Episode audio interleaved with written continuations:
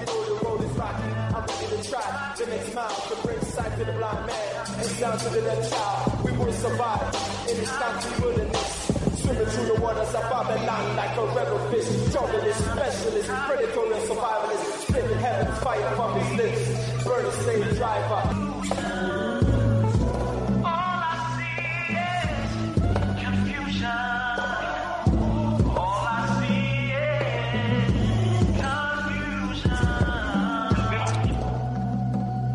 Welcome, listeners, to Time for an Awakening on Black Talk Radio Network, new media for the new millennia.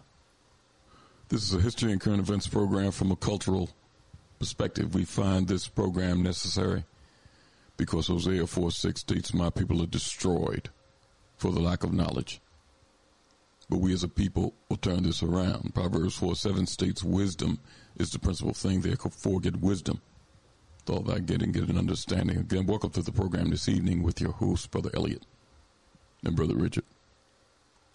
The number to reach us to get involved in the conversation this evening is two one five, four nine zero, nine eight three two.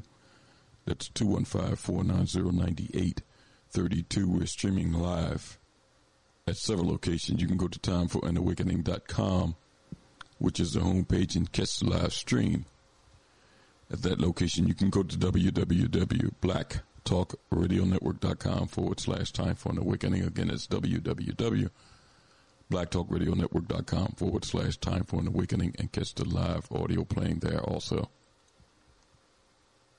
It's streaming at abibitumi dot com. That's A B I B I T U M I dot com forward slash time for an awakening.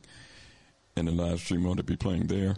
Or you can download the TuneIn radio app to any of your devices. TuneIn is a free radio app.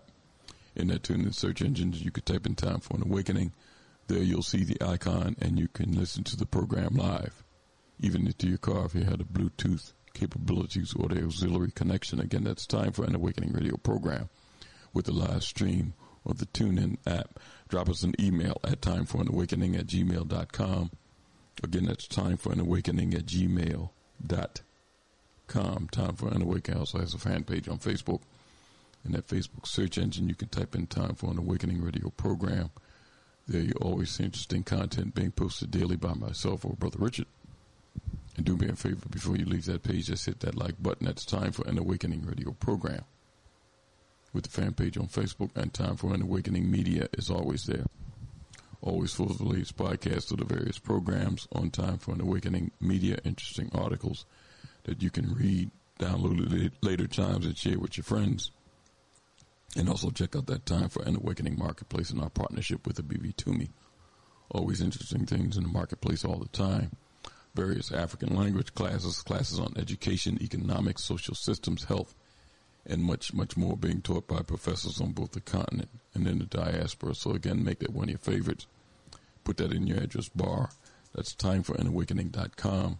time for an awakening dot com will take you straight to Time for an Awakening media.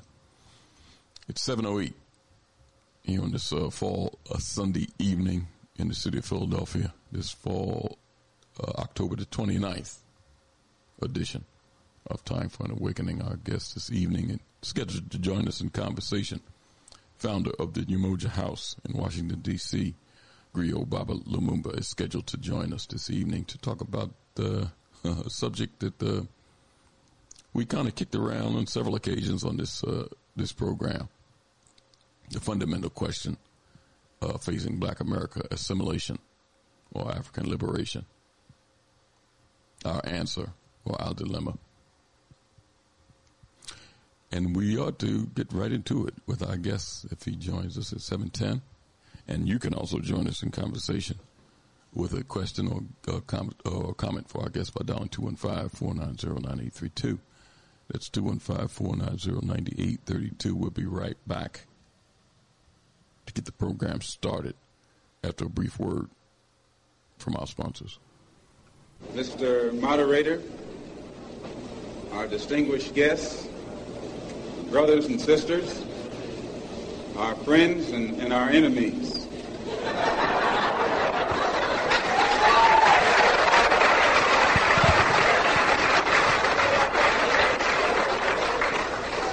Everybody is here. You are listening to Time for an Awakening Media, part of the Black Talk Radio Network. For podcasts or live programming, hit them up at time for an awakening dot com.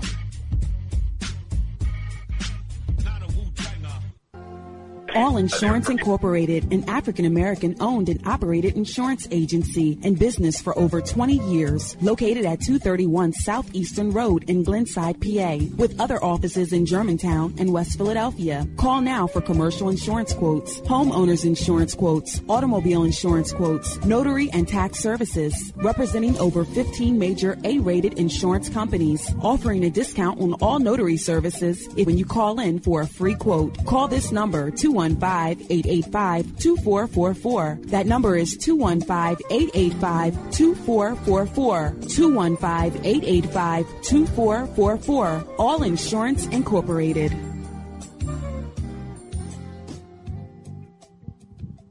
Before your roof becomes unruly, call Dooley. Dooley Brothers, specializing in shingle, rubber roofs, gutters, downspouts, and vinyl sidings. Call for your free estimate today. two one five, two two four, three eight eight two. That's two one five, two two four, three eight eight two. Dooley Brothers Roofing, the roofing experts you can trust. That number again, two one five, two two four, three eight eight two. two one five, two two four, three eight eight two. Before your roof becomes unruly, call Dooley. R G Electrical Inspections provides electrical inspections for realtors, licensed electricians, and homeowners. Licensed and insured underwriter, serving Philadelphia and surrounding area. Call today, four eight four, two six eight, nine eight three seven. Overworked? Suffering with an underperforming company, headache customer, staff, or vendors? Or are you a startup who wants to get it right the first time and avoid the costly mistakes? We turned a twenty-four thousand dollars a year odd job handyman service into a seven-figure high-end custom home builder and commercial contractor licensed and operating in three states. This is just one transformation created for entrepreneurs like you in various industries around the country. Not what you're used to from accounting and business consulting? Well, welcome to New Business Solutions. If you're ready to go beyond advising, coaching, and training and get implemented results, call three oh one, two four four, nine oh seven two. Let New Business Solutions apply the best comprehensive administrative, accounting, operations, human resources, management, sales, and marketing to help you actualize your vision for yourself and your company. From anywhere nationally, call three oh one, two four four, nine oh seven two. Spelled new as in numerous on your device right now. Book your free consultation at new business solutions dot com. History is a clock that people use to tell their political and cultural time of day.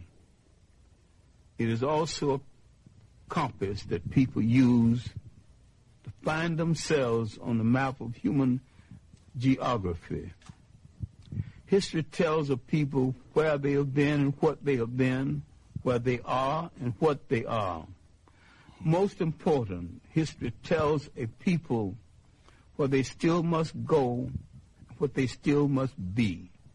The relationship of history to the people is the same as the relationship of a mother to her child. From antiquity to the present, our people need to develop a new paradigm. It's time for an awakening. With your host, Brother Elliot. Sundays, seven p.m., Fridays at eight p.m. For podcasting or live program scheduling, hit us up at time for an awakening at gmail dot com. Welcome back to Time for an Awakening at seven thirteen on this Sunday edition of Time for an Awakening. Before we get started with our program this evening, I want to welcome in my co-host, Philadelphia activist and tour guide at the African American Museum here in Philadelphia at seventh and Arch Street, Brother Richard. Is with us, Brother Richard. Yes, sir, Brother Elliot. How are you, sir? I'm doing fine. I'm, I'm looking forward um, for the con- with the conversation with BaBa Lumumba.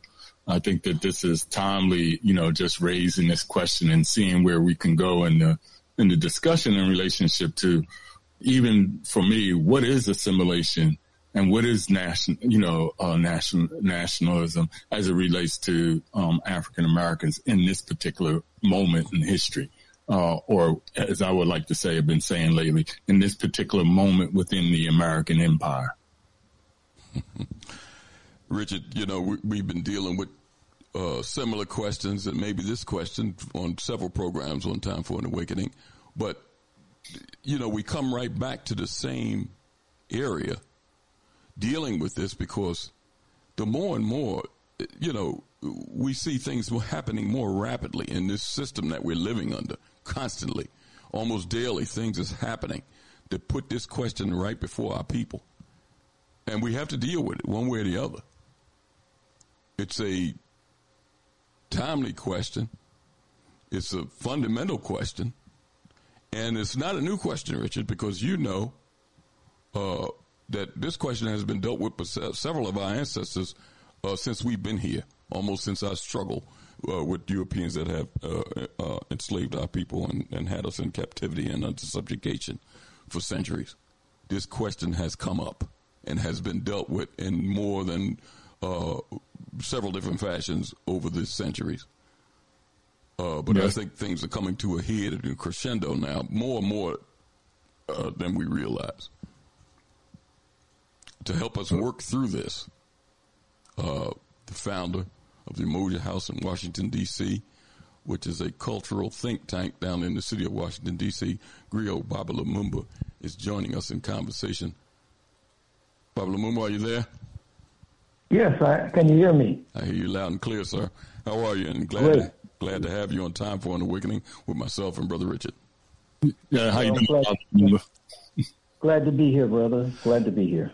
Uh, BaBa, before we kind of get started and talk about some of these issues, uh, because it, it might go in a couple of different directions, I'll talk a little bit about the Umoja House, and, and uh, because we need cultural centers and cultural think tanks uh, like you have down in D C in several areas, in several, almost in every neighborhood and uh, uh, communities in black areas, to not only have a market marketplace of ideas, but to develop leadership, because a lot of our leadership is not being developed in our community. They might be born and raised in our community, but somebody else is developing them. Just talk a little bit about Umoja House before we kind of spin off into the topic. Well, uh, Umoja House was set up as sort of a central point for a coalition of Pan-African nationalists that we developed called L C P A N, Leadership Council of Pan-African Nationalists, um, which was developed by a group called U B C, United Black Community. Um, and it, it really was an attempt to begin the process, to institutionalize our relationships in, in ways, in ways. To have a central location, to have a place where all the various groups, we have about nineteen, twenty different organizations that are part of this coalition. Uh, and, you know, and which also includes a Council of Elders, which uh, the organizations are allowed to choose somebody over the age of sixty-five who has been instrumental in our development in, in this community, and to present them as a, as a member of the Council of Elders.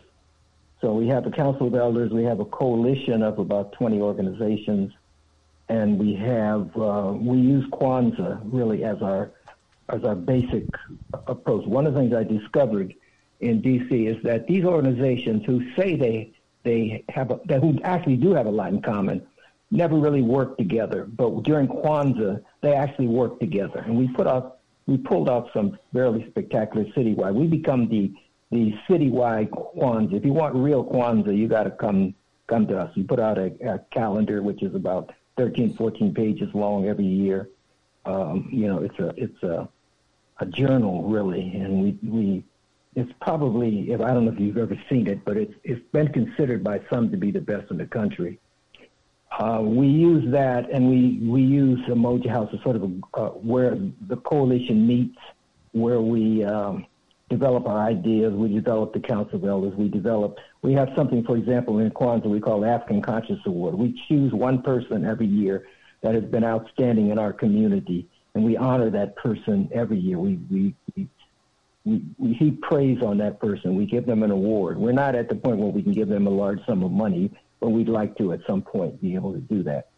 Uh, so we, we, we, we actually develop the idea of Instead of being uh, well, instead of being competing with each other, we actually want to complement each other. We want to uh, augment each other. For example, something as simple as not having a major fundraiser on the same day somebody else has it.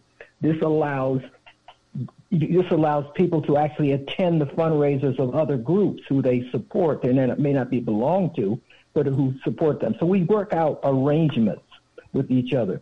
We take we we we're trying to develop a, a community that constitutes an alternative to the society we live on based on our own principles and ideas. So, you know, uh, we're not here to talk about that per se, but that's kind of the idea of Umoja House. That's kind of the idea of the Council of Elders. That's kind of the idea of the co- coalition. And we, we make use of Kwanzaa because Kwanzaa actually reaches all of us together, and it also reaches the masses of our people in some way. So that's kind of what, what we're doing within in D C, or what we're, you know, we have our ups and downs. Some things are more successful than others, but since this is not a program about that, that's, I'm just trying to give you some highlights as to what this is all about. Great. And that, and that's, uh, you know, that's, I think that's needed, uh, in order for us to kind of kick off this discussion. Uh, Baba Lumumba, um, you, you've seen the, the, the kind of like the framework or the subject matter, uh, assimilation or African liberation. And when I mention this is not a new question, let me, because I, I want you to kind of break this open and from your perspective, but let me read uh, two paragraphs to kind of show that this has been discussed on many occasions, but I'm going to just pick out this particular one. In the Atlantic Monthly in eighteen ninety-seven, Uh, W E B Du Bois wrote an article called The Strivings of the Negro People. Du Bois wrote that black Americans should instead embrace their African heritage, even as they worked and lived in the United States. Uh, in nineteen oh three, in his collection of essays, Du Bois called The Souls of Black Folks, Du Bois described the predicament of black Americans as one of double consciousness. Everyone feels his two-ness, an American, a Negro, two souls, two thoughts, two unrecognized strivings, two warring ideals in one dark body. That dilemma, to a degree, a dilemma for some folks, still face our people today. Talk about it from your perspective and how this impedes black liberation. Well, I, I don't know if you got the stuff I sent you or not. Uh, uh, you know I what? Didn't I, I, I didn't, and I meant to get back to you, but but go ahead. You you, you can break open well, a lot of thoughts. I, I, I sent you two two pieces of things. I emailed them to you. I get. I, I, I'm sorry that you didn't get them. Um, but anyway, you know, it starts out with this basic assumption. You know, you know, we we all use the word freedom struggle. You know, people say we're in a freedom struggle. Even civil rights people, everybody says we were free, but we defined it differently, of course. Some uh, the civil rights movement defines it as assimilation, successful assimilation into society. Um, other other of us, you know, the, the traditions of Garvey and the traditions of other, other people. It's interesting you talk about Du Bois, because uh, Du Bois's battle with, with Garvey was was was kind of interesting. But he, Du Bois ended up in Africa. He ended up actually siding with Garvey and deciding that the future of black people was in Africa. Uh, you know, you know, he, it, which is an interesting battle because even when you look at S N C C, the Student Nonviolent Coordinating Committee, um, at nineteen sixty-five they kicked all the white people out of S N C C. And people don't know that; they don't make it worth telling it. And they wrote a paper which explained, which gets back to this. You know, I mean, which. focuses us on black people focusing on black people and not bring, you know, they, what they said in the paper was essentially, you all are the problems. You all, you need to go to your community and solve the problem there. You don't need to be present yourself as leaders in the black community. So this this dichotomy, if you will, and schizophrenia, as sometimes called it, or duality, if you have been with us a long time, we've been struggling with this idea of either or. Uh, But the reality is that our, our condition is, is both and. Uh, you know, no one can say, for example, that the work that Doctor King did, desegregating, uh, you know, wasn't important. You know, I mean, the humility that we face not being able to uh, stay in a hotel if we were traveling or not being able to use a restroom for, you know, th- those things had to be addressed. It, that level of it had to be. There's no way we could we could function with that level of humility, uh, um, um, not, uh, that level of, of degradation, that level of, of embarrassment, that level of just shame that we felt. So those things had to be done. But at some point, we had to realize that the the process of assimilation, the process of becoming them or becoming like them or being accepted as them or or looking like them, acting like them, being like them, or declaring that we that there's no difference between us. The whole question of integration had to be stopped, had, to, had worked against us, uh, prevented us from developing our own ourselves as a people. Uh, it had to be, otherwise, you know. And, and one of the tragedies that we face is that it hasn't been. We haven't come to that realization yet. I give you an example. When we define freedom, when we say, what do we mean by freedom? We can't define it as becoming them.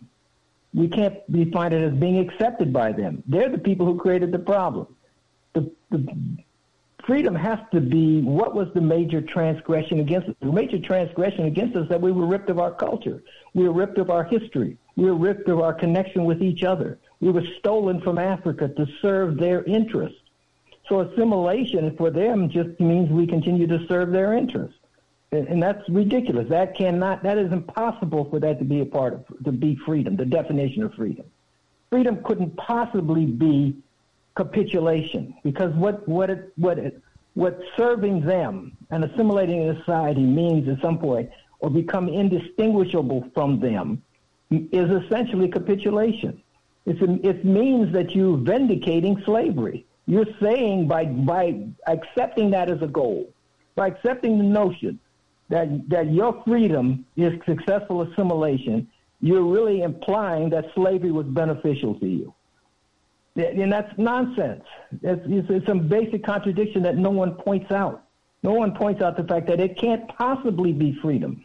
You know, it can mean you living better. It can mean you getting a job. It can mean you um, going, getting into their schools, et cetera, et cetera, all the things that integration implies.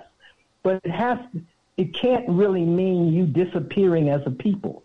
And the way we defined it, assimilation, essentially, is successful, is, is miscegenation. It's disappearing as a people. It's not only playing down your own identity, it is eliminating that identity. It's to become more like them in order to be. That is impossible. That can't be. Even though our struggles around discrimination are important, you know, that's the contradiction that we face. It is important that they treat us better. It's important that our, they're not arresting all of our brothers and sisters unfairly. They're, they're not killing us. They're not harming us. You say that's important. But our unity, our direction, our ultimate uh, uh, uh, uh, independence as a people is also very important. Addressing the major transgression that is kept, that was leveled against us is important. It has to be important, and it has to be included. The, the irony of it is, even at this point in our, our development, we can't exclude bo- either of these. We can't exclude either of these. So this schizophrenia that you're talking about really is something that you have to actually accept. Uh, but the problem with it is that we have eliminated the liberation part of it. We have eliminated the independence part of it. We've eliminated our relationship to each other part of it. Yep, and that's what's missing. What's missing is that part of it, the part of it that says we have to and should and must build for ourselves. We must build an alternative to this society, especially now that this society is collapsing in front of us, that the, the, the, the approach that white people have taken to nature itself is backfiring. It's destroying everybody. So at the same time that the system has proven itself to be a failure in terms of humankind, a failure in terms of defining their relationship with nature, and the failure in terms of defining our relationship to each other, we still hold on to the notion that our freedom is, in fact, joining this system, with well on its way to collapsing. And we ought to be able to see that at this point. But that doesn't mean that we, we, we can't, we have to not look at the what those things that are are, are, are, are we are being abused by them. The system is, yes, we have to address that. But our relationship to each other is even more important than that. It is more important. You know, we you know we see uh, police killing black people. We see white people killing black people. But we kill black people ten times more than anybody else. Probably ten to twenty black people a day die at the hands of another black person. We we we commit half of the murders in this society. We're thirteen percent of the population are a black person killing another black person.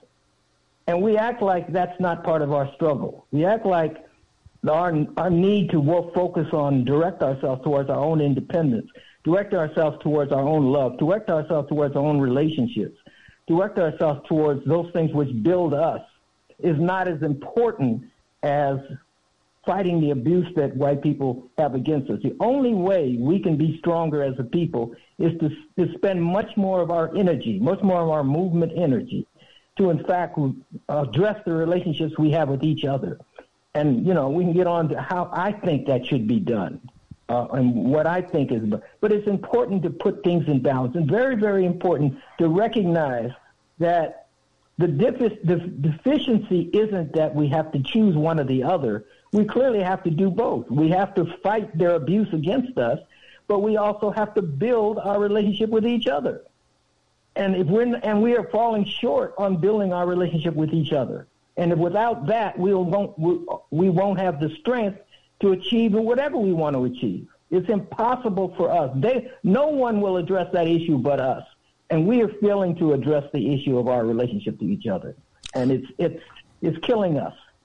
You, Baba Lumumba, b- before I pass it over to Brother Richard, let me uh, deal with something that you said. And I'm going to tie it in with a statement that you made earlier when you talked about S N C C in sixty-five, nineteen sixty-five, throwing out all the white folks and telling them to go deal with your people and their issues, and we'll deal over here. Uh, the the... The mindset or the cultural difference between people of African descent and Europeans, communalism and individualism. If you look at a lot of the violence in the community, the root of it, a lot of it is based off of you got something I want. I need money. You got it. I need this vehicle. You have it. I'm going to take it. This, this individualism that we have adopted and mindset, cultural mindset that we have adopted from other people is literally killing us, like you said. So in order to establish some type of uh, substantial freedom movement or liberation, we have to develop a new mindset. Speak to that issue before I pass the mic to Brother Richard. Well, let's ask ourselves the question, how do you do that? How do you think of, you know, you, we have to go back and become and the, the mindset, as you, the terms you use, to, like our ancestors is, communalism. You know, uh, you know and, and, you know, I, I say the, the two words that we come up with all the time when we describe white folks is racism and white supremacy. Well, I, I, I don't use those terms. I say white people are... are insecure. They're, they're the only people in the world who have to dominate the world in order to feel secure. They're the people who, other people in the world didn't do that. They may have conflict, fought each other at times for, for something that's, but they never sought to, to totally dominate everybody in the world. White people's insecurity is at their, the heart of their problem. They don't, they, and that's almost the opposite of supremacy. That's almost the opposite of them feeling. They pretend to feel superior in order to keep you in your place, in order to, so they don't have to compete with you. They fundamentally want to control you so they don't have to compete with you. That That's insecurity. Uh, and, and they're, you know, when we use the word racism, it's funny because sometimes that works against us. When a lot of times I tell people about how important it is for us to love each other, to work with each other, to develop another mindset, they consider, a lot of black people consider that racism. Says, well, you're, you're preaching racism. In fact, it's interesting. Stokely and I, when we were in school together at Howard, uh, when I, we were freshman and sophomore year, he accused me of being a racist at the time before he actually came closer to my my feelings about things. We used to, we both went to Howard, so we were both in philosophy. So we used to argue all the time. And at one point, he And when he was still much into his integrationist mode, he accused me of being a racist because I said that you know, we, we had to focus on black people. We really do have to focus on love of each other. You know, and, you know. So I, I find that humorous. But of course, he, he did change. He he he, he did just change his focus, of course. But uh, but you know, I think that even when we get down to accusing, we're talking about racism and white. Racism confuses. I tell people there's good racism. When you're at the when you're people at the bottom and you learn to love each other and you learn to respect each other, when you learn to marry each other, when you learn to to to want to you know what your ancestors want to mimic your ancestors' attitude about life, when you learn to be communal, when you learn not to spend all your time competing with each other and fighting each other and using each other. You know, you, you're not being, you know, you're being positive to, to each other, you know, but some black people actually think that you're being a racist. If you say, look here, black people, marry each other. Look here, stop straightening your hair.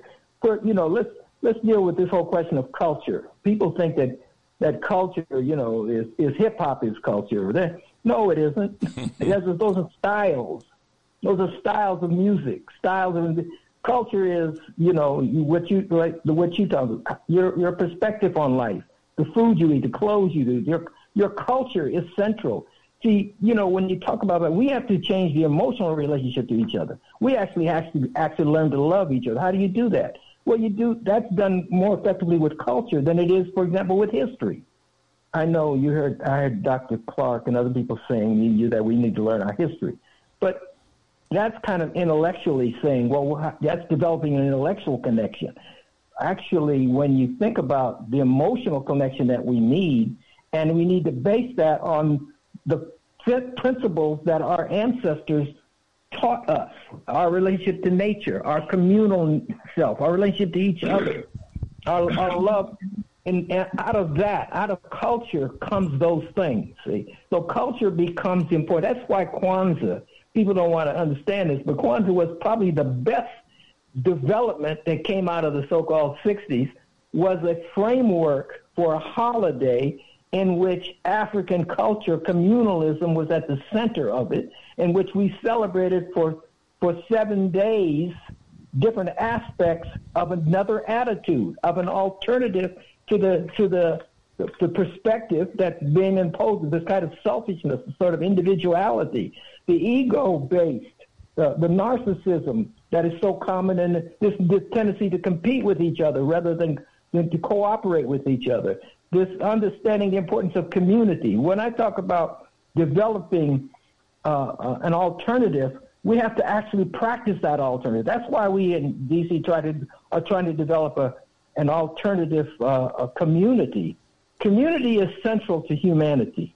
This society plays down community. We think community is neighborhood. Community ain't neighborhood. The closest thing we have to community is what the church provides us. Churches actually begin to provide some sense of community, but that's essential to our development. Out of that development comes comes really progress, emotional change, emotional connection with each other, the love that we need to exhibit the things that our ancestors taught us to, to be communal. To be to be right with nature. We're, you know, human beings are not in charge of nature. We're we're a part of nature, and what you see in the white world is an attitude about life that is destroying everything.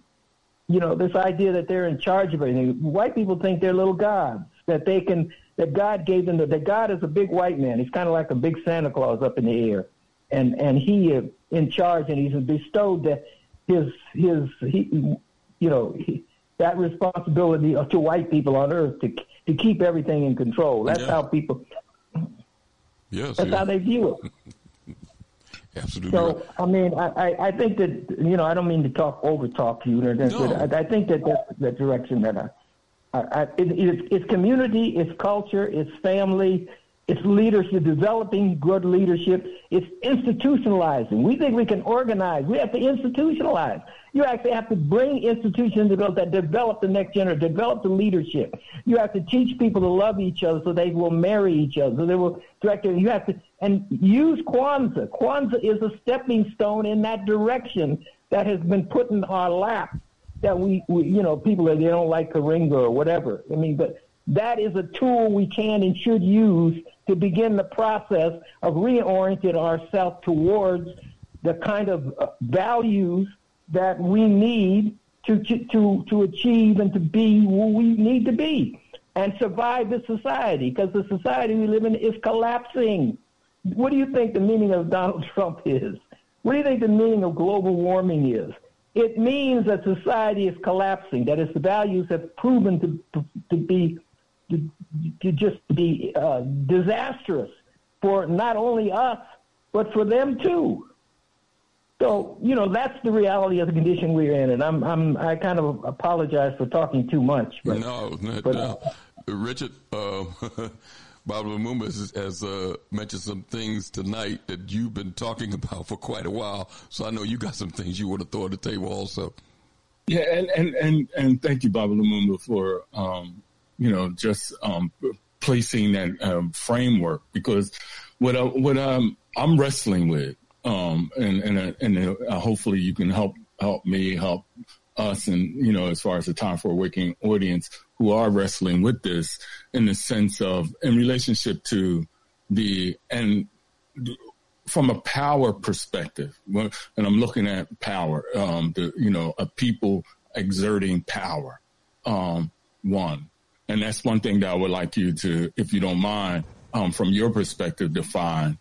But The the core question I would like to begin with is that that contextualize that is that isn't the ingre- integrationist strategy, those who um you know are pushing and have been pushing, you know, Du Bois defined that in his way at that point in time, but isn't this something that's a part of the thrust within um you know the Black American historical cultural experience of, of integrating. And then there's those who have been looking for um, li- liberation, African liberation as, as a, aren't those two different strategies, two different uh, objectives, and there's two different bodies of uh, historical bodies of people who have been trying to accomplish those ends. Um, so from a power perspective, and I ask you, would you define power, as you said, and would you agree that those who are going after integration is different than those who are going after African liberation? Absolutely, absolutely. And that addition, that those differences are fundamentally emotional differences. Uh, you know, the, the group who wants to integrate essentially feels that Black people are inferior, that are that we elevate ourselves, becoming more like them. More, but more, being more like them is what it's about, uh, becoming them, disappearing, because those who want to integrate, essentially assimilation means you disappear at some point. Mm. You're no longer even a people. You know, you, you miscegenate to the point that you're not even there anymore. And you do it on the basis of their values, their ways of doing things, which should be obvious to everybody else, or is a disaster, not only for us, if we move in that direction, but it's a disaster for the whole world. What we see is the world collapsing as a result of that. So we need we we should we should be, understand that in order, it, it, it's not only just a matter of saving us, but to continue the path of assimilation is the is the is the, is the, to continue the world towards its end, towards the destruction of itself. Which which, so, which is- Which raises the question for me, um, and trying to and trying to get, and I, I, I as you define um, Umoja House and and what y'all been working at, and, and the infrastructures you've created. You mentioned that you you know you have you use Kwanzaa as which the principle, reinforcing the principle, using it as a cultural uh, approach in order to um, bring different, and I think I said twenty organizations together to implement doing an event moment, but it becomes a process. process of, of organizing um, different um, organizations. And you say even within that, it, there is a, a another layer where you have a council of org, uh, of, of elders. Um, so having this cultural organization that is operating out of the principles of Kwanzaa, which is operating um, out of the, these African values that Kwanzaa relates. The question I have um, to just get your feedback, could we say that the elected officials that we see or that is voted in these particular offices are not necessarily um, African liberation, operating out of those values of Afri- African liberation, but are operating out of the values of assimilation. Well, I think for the most part, that's true. They're operating out of the notion of assimilation. They've, they've accepted the civil rights definition of freedom, which is assimilation, which is us disappearing as a people. They've accepted that, and uh, you know, and we have, uh, and and they are because they had. You have to play the game according to the way that your your adversaries have dictated that you're allowed to play the game. So you know, Al Sharpton becomes a. You know, it's just like you build a statue to Martin Luther King because he represented assimilation. You don't build one to Malcolm X because he represented independence, sovereignty, or separation, et cetera.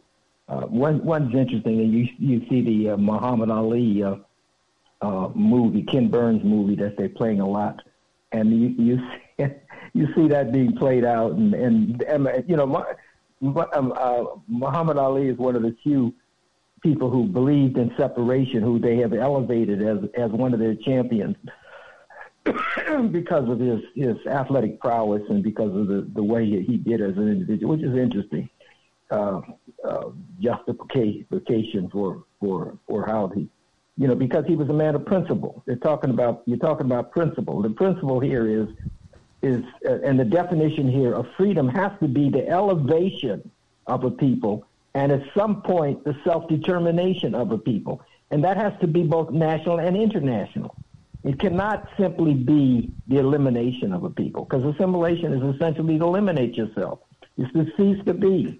It's to successfully become more and more like that. That's why you get these expressions in black, oh, it's just the color of ours. They, they abuse me because of the color of my skin.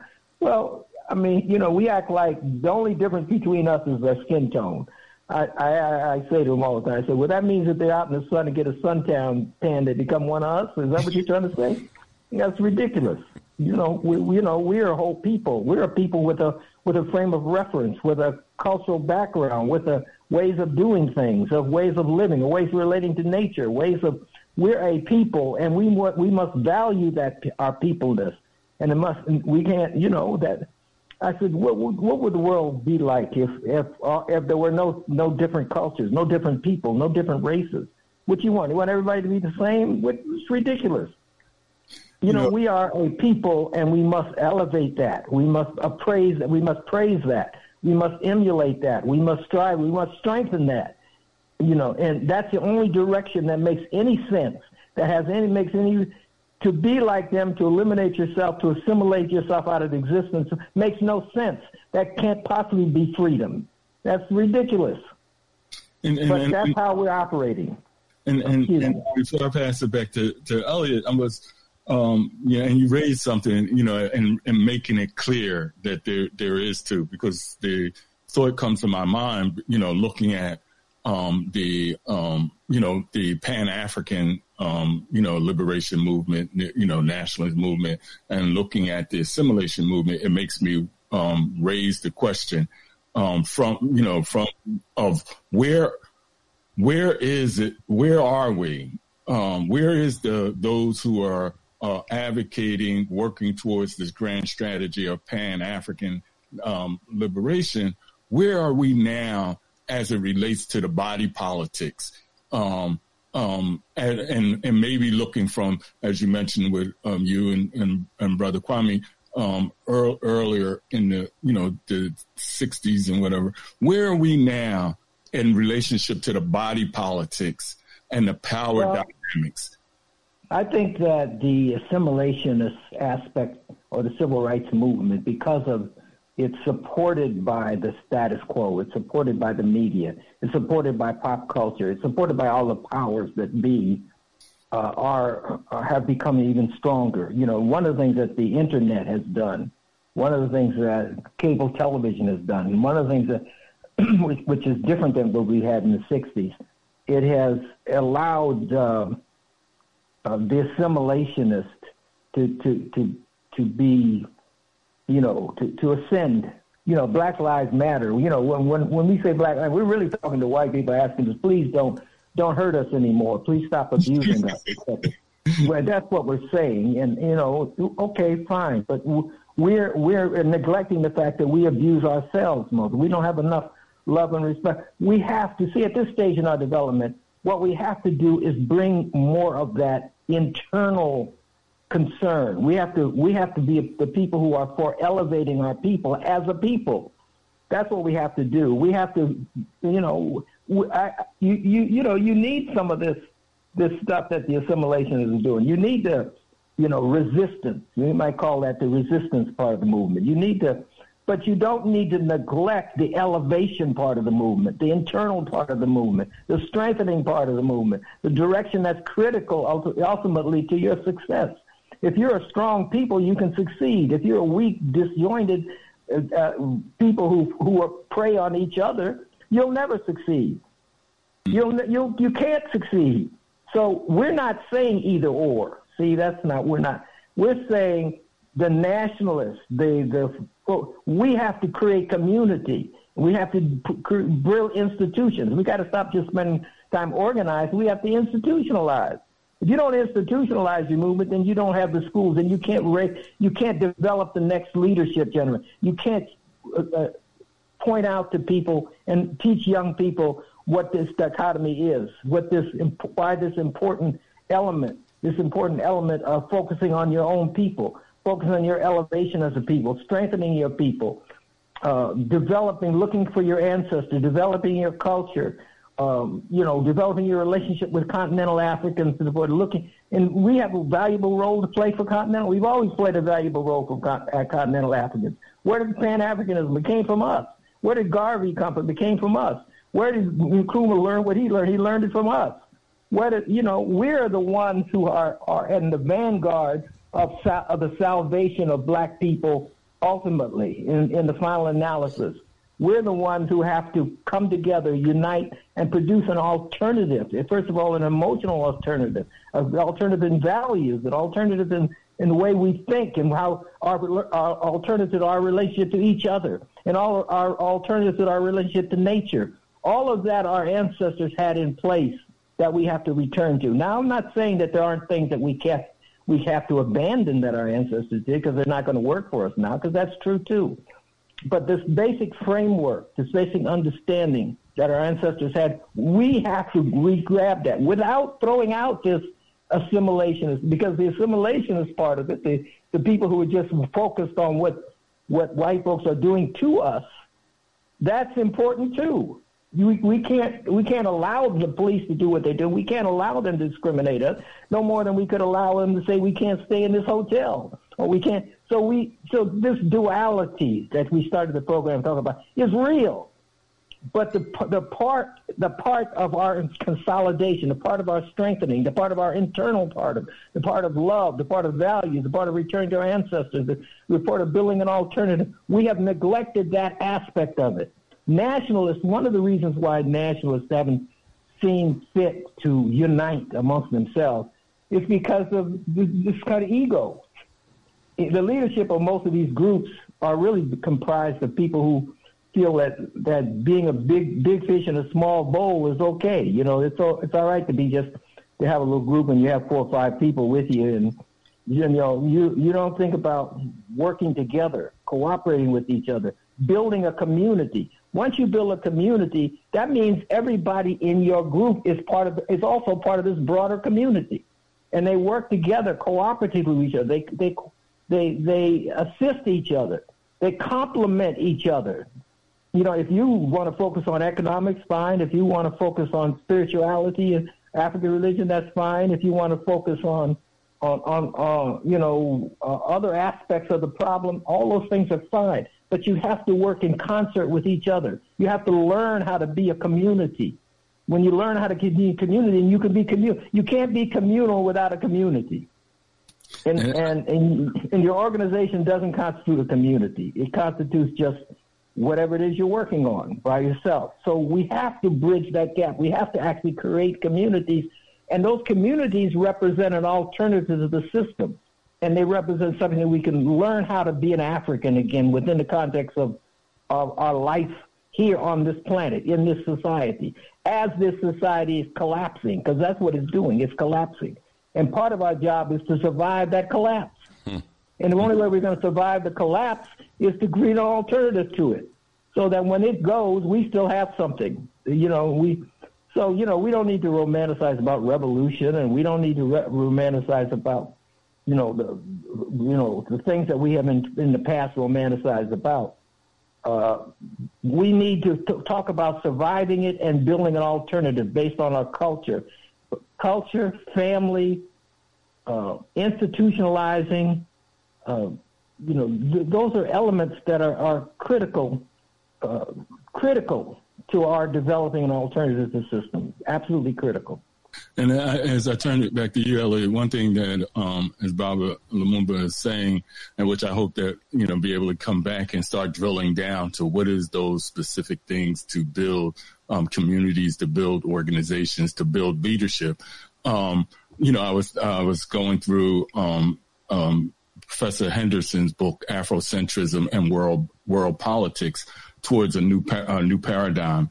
And you had mentioned, Elliot, um, um, you know, um, Baba Du Bois, and it's it's a, hopefully I'm not taking it out of context, but I wanted to, um, even within the Pan-Africanist or Pan-African nationalist community, he makes a, a, a point that I want to emphasize of, of a distinction when we're talking about power, when we're talking about power politics, um, whether it be integrationist or even amongst the Pan-Africanists. And he says the Du Boisian Pan-Africanists, as opposed to the Garveyites, set about to provide a conscientious agenda of the rights of people of African descent, of descent and the wrongs melted out to them.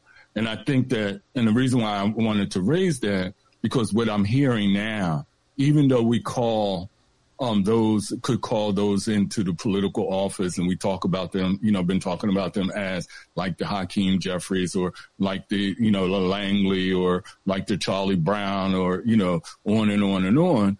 Um, now they're saying that they're Pan-Africanists or, or their policies, um, is coming from a Pan-African perspective. So I, I think it's important to recognize that there is even amongst them when we're talking about power politics, there has to be distinction, and I agree with you, um, Baba Lumumba. Those distinctions are grounded in values, in value systems, but we have to build things out of. So I just wanted to emphasize that um, as we continue the dialogue. Okay, all right, I, I can understand that well, well, very well, uh, and I agree, I agree with you. There's a lot of discussion about uh, Pan-Africanism, you know, and. Uh, But, but, you know, let's take even the word African. When it, you know, people talk about uniting Africa. You know, a lot of Africa is controlled by Arabs who are pan-Arabs or, or, or Arab nationalists, so to speak. They're not controlled by black Africa. So the idea of uniting all of Africa really is somewhat unrealistic. So uh, Garvey's idea was to, was to unite black people, um, which means being an African and sort of like an equatorial African or a black African is different than just being an, an African. We use that word, and I think at some point we're going to have to deal with that reality that you're not going to get countries who are controlled by Arabs to allow themselves to be controlled by black people. They're not going to do that. Uh, so even the word Pan-Africanism is a, is a becomes kind of a cliche. Um, you know, are you for the unity of black people and making black people strong as a people? Uh, and creating kind of uh, the power base amongst black people, or are you are you talking about, you know, something other than that? Because that's what it boils down to. It talks about how do you make black people stronger. We're we're the people who we we everybody at some point was black, and they turned to different. They became different people. Um, we are the we are really at the heart of what it is we're trying to unite and create. It's not necessarily all of Africa. You're not fifty-two. You're not going to get Morocco and Tunisia and uh, these countries to become united and become black in a sense because they exist on the African continent. Arab nationalism is is real. And Arabs, of course, were one of the people who started the slave trade in the first place.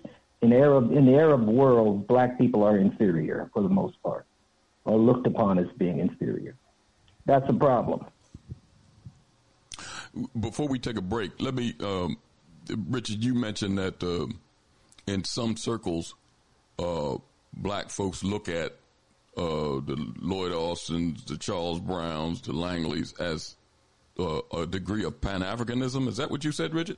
Yeah, yeah, because of the policies that's being um, pushed by, you know, these African Americans who are who are now a part of the, you know, the I call it empire um, mechanism, that they're looking out for the best interests of the development of the of those fifty-four African states and and how United States can be able to do it. And they have, uh, uh, you know, a lineage, a, a, a uh, you know, a responsibility, even though they are uh, what we broadly would characterize as assimilationists. They are Americans. They're not doing it in the interest of African people. They're doing it in the interest of as being Americans.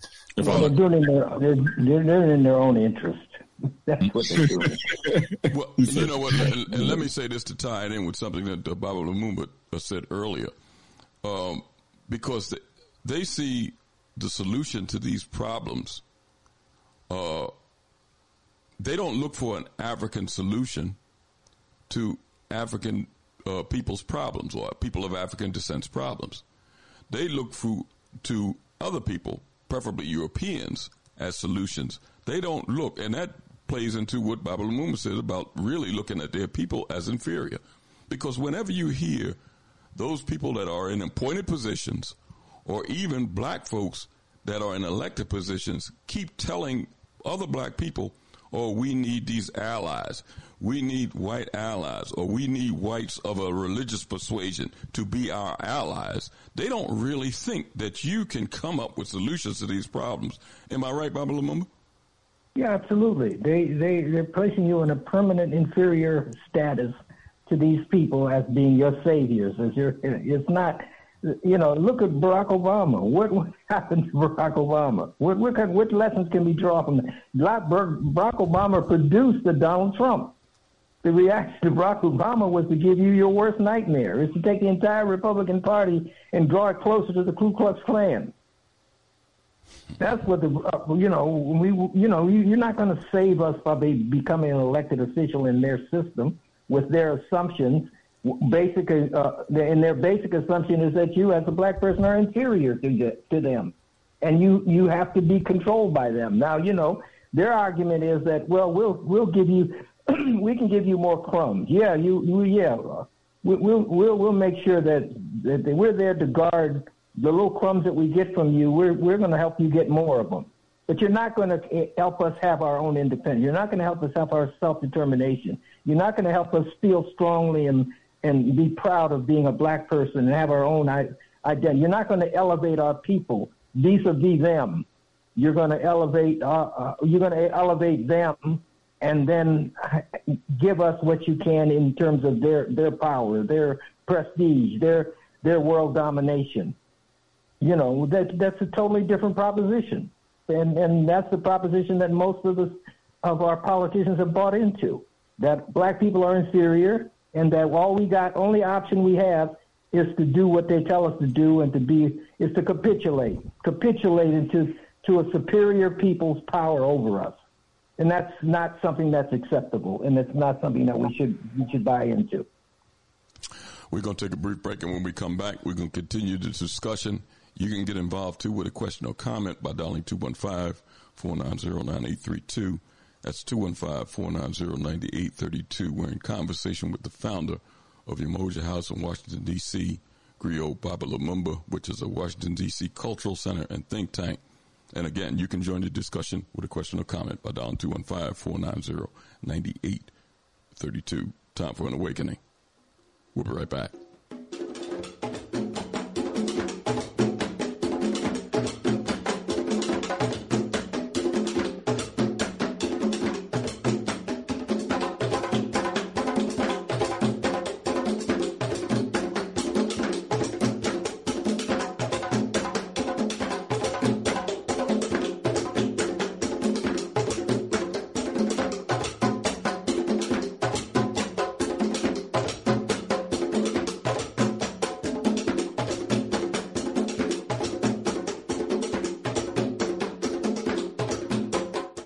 Listening to Time for an Awakening. Time, Time for, for an, an awakening. awakening with host Brother Elliot. and Brother Richard on Time for an Awakening Media, part of the Black Talk Radio Network. For podcasting or live program scheduling, hit them up at timeforanawakening at gmail dot com.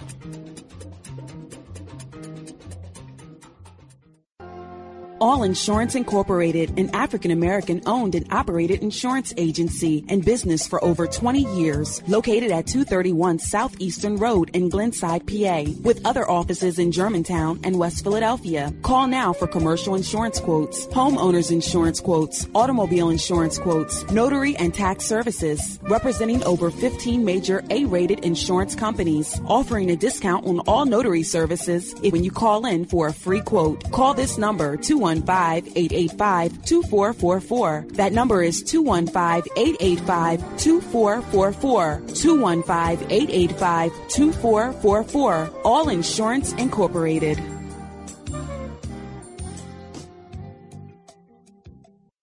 I transformed a twenty-four thousand dollars a year odd job handyman service into a seven-figure high-end custom home builder and commercial contractor licensed and operating in three states. This is just one of the tangible transformations I've created for entrepreneurs in various industries around the country. If this isn't what you think of when you think of accounting and business consulting, then get ready to take down this invaluable information. Are you an entrepreneur suffering with a stagnating company? Have headache customers, staff, or vendors? Are you rebounding from a loss and need help achieving your unrealized potential? Or are you a startup who wants to get it right the first time and avoid the costly mistakes? Hi, my name is Nataki Kamban. If you're ready to go beyond advising and coaching and get results, then call three oh one, two four four, nine oh seven two. Let New Business Solutions recommend and implement the best comprehensive sales, administrative, human resources, accounting, and operations to help you grow into your vision for yourself and your company. Again, from anywhere nationally, call three oh one, two four four, nine oh seven two or pull us up on your device right now and book your free consultation at w w w dot new business solutions dot com.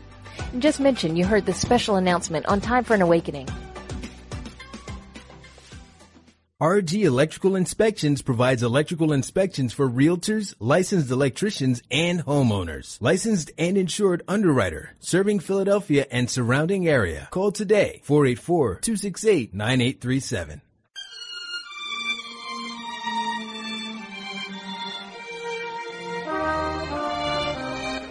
For twelve years, I and others like me had held out radiant promises of progress. I had preached to them about my dream. I had lectured to them about the not too distant day when they would have freedom all here and now. I had urged them to have faith in America and in white society. Their hopes had soared. They were now booing me because they felt that we were unable to deliver on our promises. They were booing because we had urged them to have faith in people who had too often proved to be unfaithful. They were now hostile because they were watching the dream that they had so readily accept, accepted turn into a frustrating nightmare. And so the collision course is set.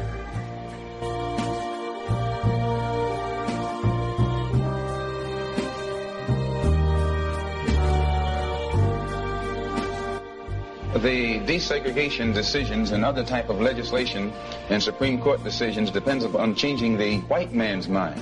The Honorable Elijah Muhammad teaches uh, us that our own mind has to be changed. We have to change our uh, mind about ourselves. In what way? Well, so he uh, teaches us the importance of moral reformation, uh, a knowledge of self.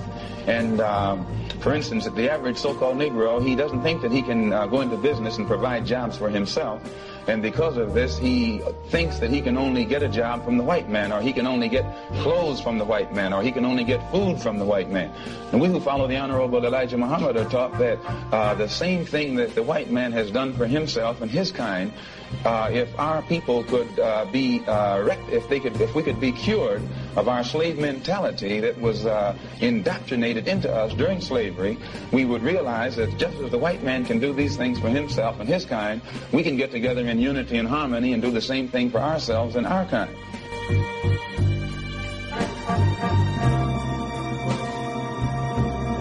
not wondering at all about them.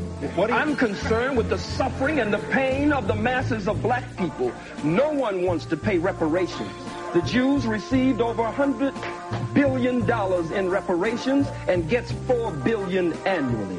A Holocaust museum was set up for them on this soil for over two hundred million dollars, and they get twenty-one million dollars annually just for operating expenses. But the Catholic Church, the Pope, the Jews, the Arabs, white people in general, no one wants to pay reparations to these, the sons and daughters of Africa. So I speak to them. I don't speak. I speak to them. I don't speak to the family of those two Jews. There are too, too many of us for me to speak to them.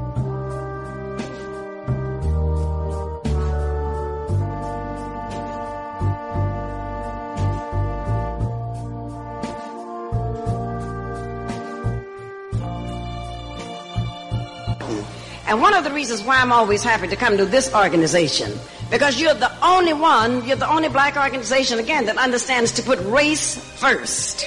Race first. Race first. And I've had some white folks to tell me that I was a flaming militant, a radical, or whatever all of these names were that they called me. And I said that I am very pleased that you called me a nationalist, because you could have said that I was a member of the N double A C P of the Urban League. So I said, I'm very pleased of the names that you have given. But I said that because we put race first, something is wrong with us. But everybody else puts their own first because God bless the child who has his own. And so I think that race first is very important. And though we meet in a different venue, we're not at the slave theater, we're not at the church, we're now at the Masonic temple, it really does not matter where we are physically. It matters where we are in our minds. And wherever we meet, as long as we know that we're Africans and as long as we know that we're black people living here in America, we know exactly who we are. You notice you can put an Uncle Tom in any venue in the White House. You can even put him in his. He's going to still be a Tom. You can put him anywhere you want. Well, it's the same thing with us who are strong people. Wherever we are, we're going to be the people that we need to be.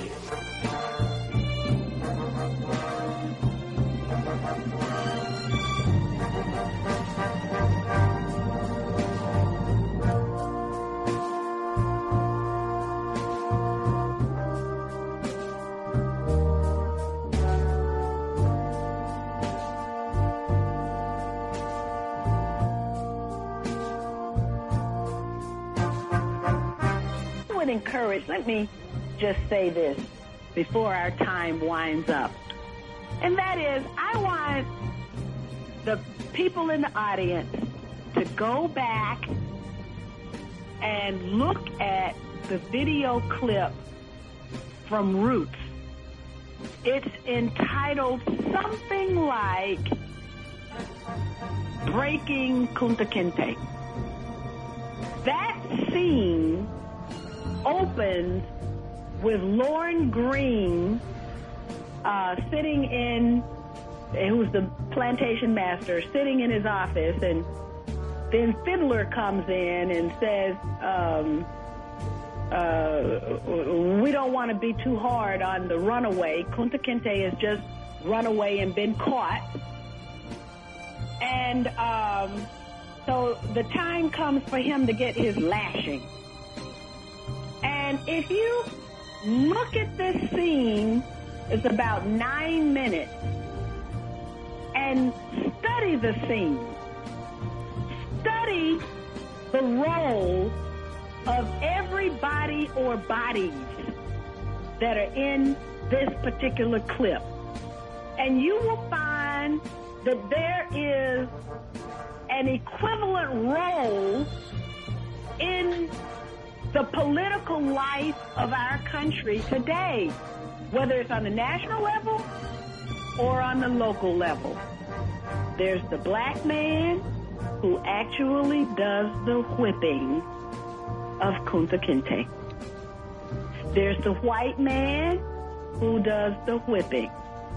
There's the black man who intervenes with the boss man and tries to save the life of Kunta Kinte. There's Kunta himself, who eventually is forced to admit that his name is Toby. And there's a, there's dozens of bystanders, black, who are watching.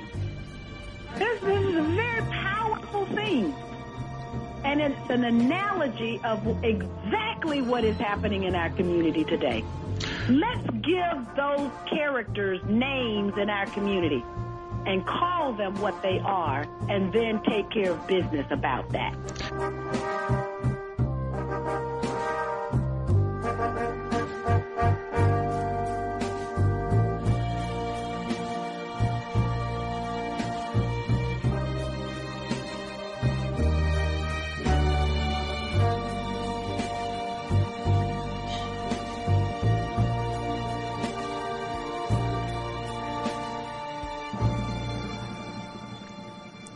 Welcome back to Time for an Awakening, uh, Sunday edition.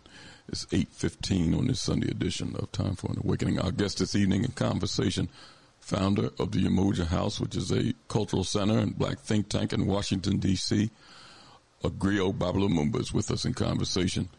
Uh, we're talking about the fundamental question facing black America, assimilation or African liberation, our answer or our dilemma. You can join this conversation with a question or comment by dialing two one five, four nine zero, nine eight three two. That's two one five, four nine zero, nine eight three two. Uh, Baba Lumumba, uh, before we, because we had a, uh, we got a couple of callers here that's been waiting, and I want to get them right on. Before we do that, let me ask you a question, because you talked about the need for institutions to uh, aid in developing conscious leadership, and also to move our people forward. It's, it's, it, uh, any society, any people needs leadership. Let's look at, because you talked about uh, you and, and uh, Kwame Ture was in in school at Howard together in the sixties. Talk about the H B C Us and their mission in the beginning, and I want you to weigh in on this, because you your perspective is a lot better than mine. Well, they're, they're, let, let me do something quickly. I can tell ahead. you, my background goes all the way back to Oakland. I'm from Oakland, California. Okay. And I'm one of the people who was there when the Black Panther Party was actually the real Black Panther Party.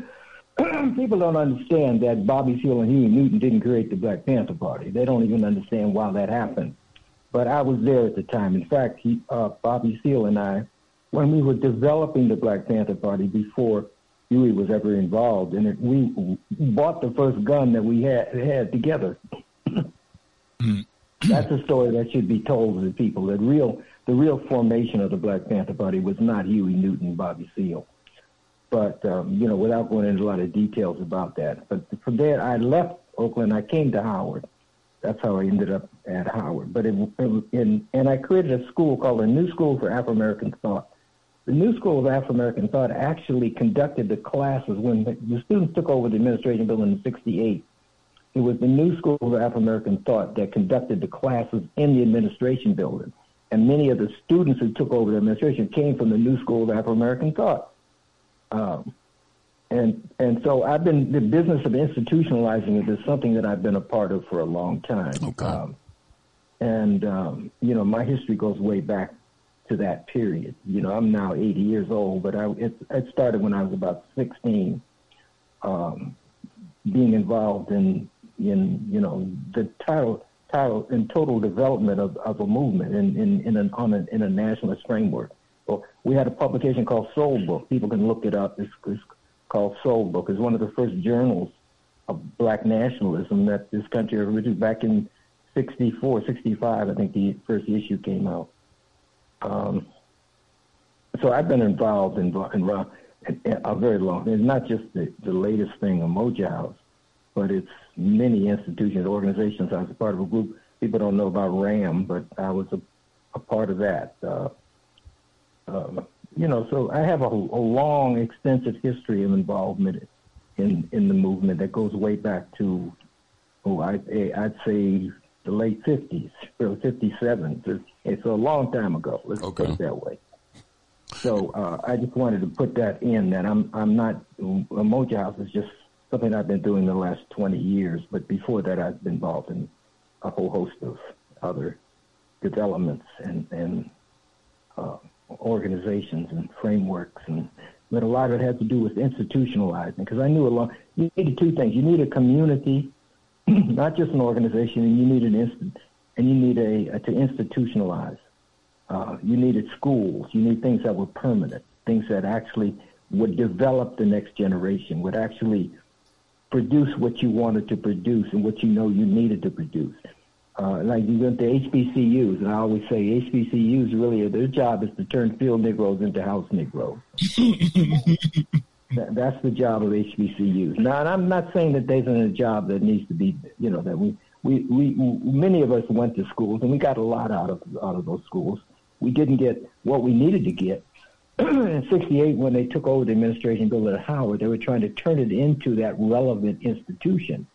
Uh, they failed to do that because essentially society wouldn't support, won't support an institution that is about us and about our interests.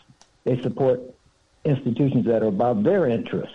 So H B C Us have to remain about white folks' interests, uh, and white folks um, and black uh, white folks, black folks have to serve white people's interests.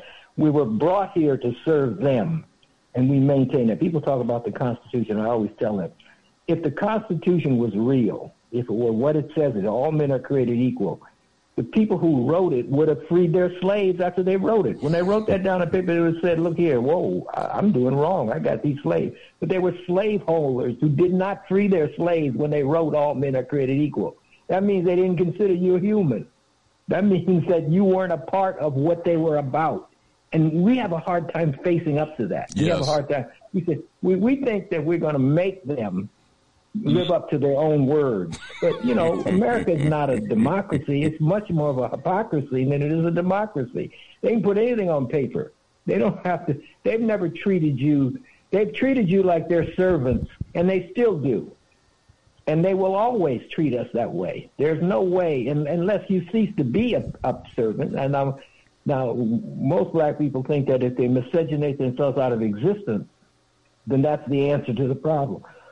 That means that you have no respect and love for your own people. And it's only that respect and love for your own people in which you can build and work and grow and become a free people. There's no other answer to it. There's no other reality to it. There's, you have to face that reality. You have to face that in, in order to create a movement that has any sense of being successful. The movement we have now cannot possibly be successful. How can we be successful if we cease to exist as a people? Is that success? Mm-hmm. Absolutely not. Absolutely not. So, you know, this fundamental difference that you started to go is one that's been around a long time. It's one that we see we refuse to face up to. It's one that we're going to have to teach our young people through our own institutions what it means and what it means to face up to it. What it means to be focused on your own development as a people, what it means to be fo- focused on your self-determination as a people, what it means to actually play a role in in pr- producing enough power so that your people are not abused by other peoples of the world. Uh, and that, you know, at this point, that abuse primarily comes from, from white people, but doesn't mean it can't come from somebody else, you know, or some other group. It doesn't mean that. And you have to be mature enough to face that, face the reality that your abuse. You have to be strong in order to to to uh, uh, effectively deal with the abuse that you receive now and that you might receive in the future by other people.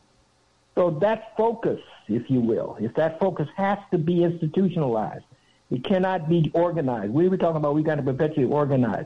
Organizing perpetually organized is like a treadmill. It, you know, you need to do it, but it, it's not going to solve your problem. You've got to institutionalize. You've got to create institutions.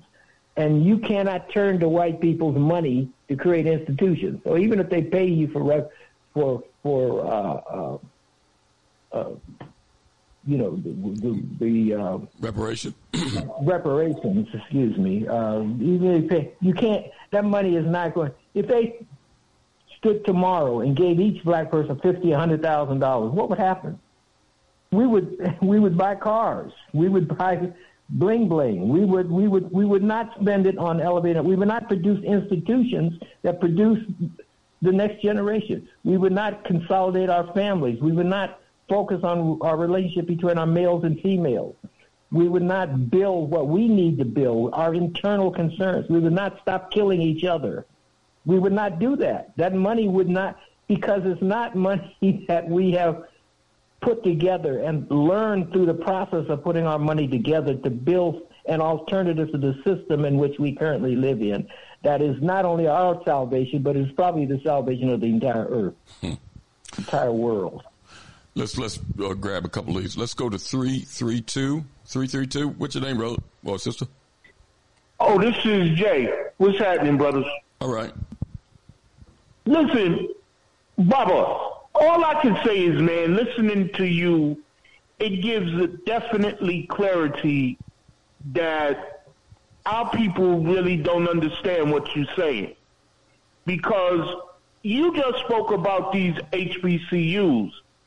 And if you think about it, they're not really producing on the level that they should for the liberation and the sovereignty of African people and building the necessary institutions for us to honestly survive, not only in this country, but abroad. Because if we're going to really be honest, if you really tell the truth, we as a people are not moving forward collectively on the level that we should, because what would we do if white folks said, we don't have no more use for y'all Negroes. We got other people here that can replace you. We got the Chinese, we got the Indians, we got the Latinos. And what if they say we no longer are going to hire black folks? We're no longer going to take care of you. In all honesty, Baba, what position will we be in? Well, your your statement clearly implies the position that we would be in, and that it is the position that we actually are in, uh, in many ways. We've become the second largest minority now. The Hispanics have moved in.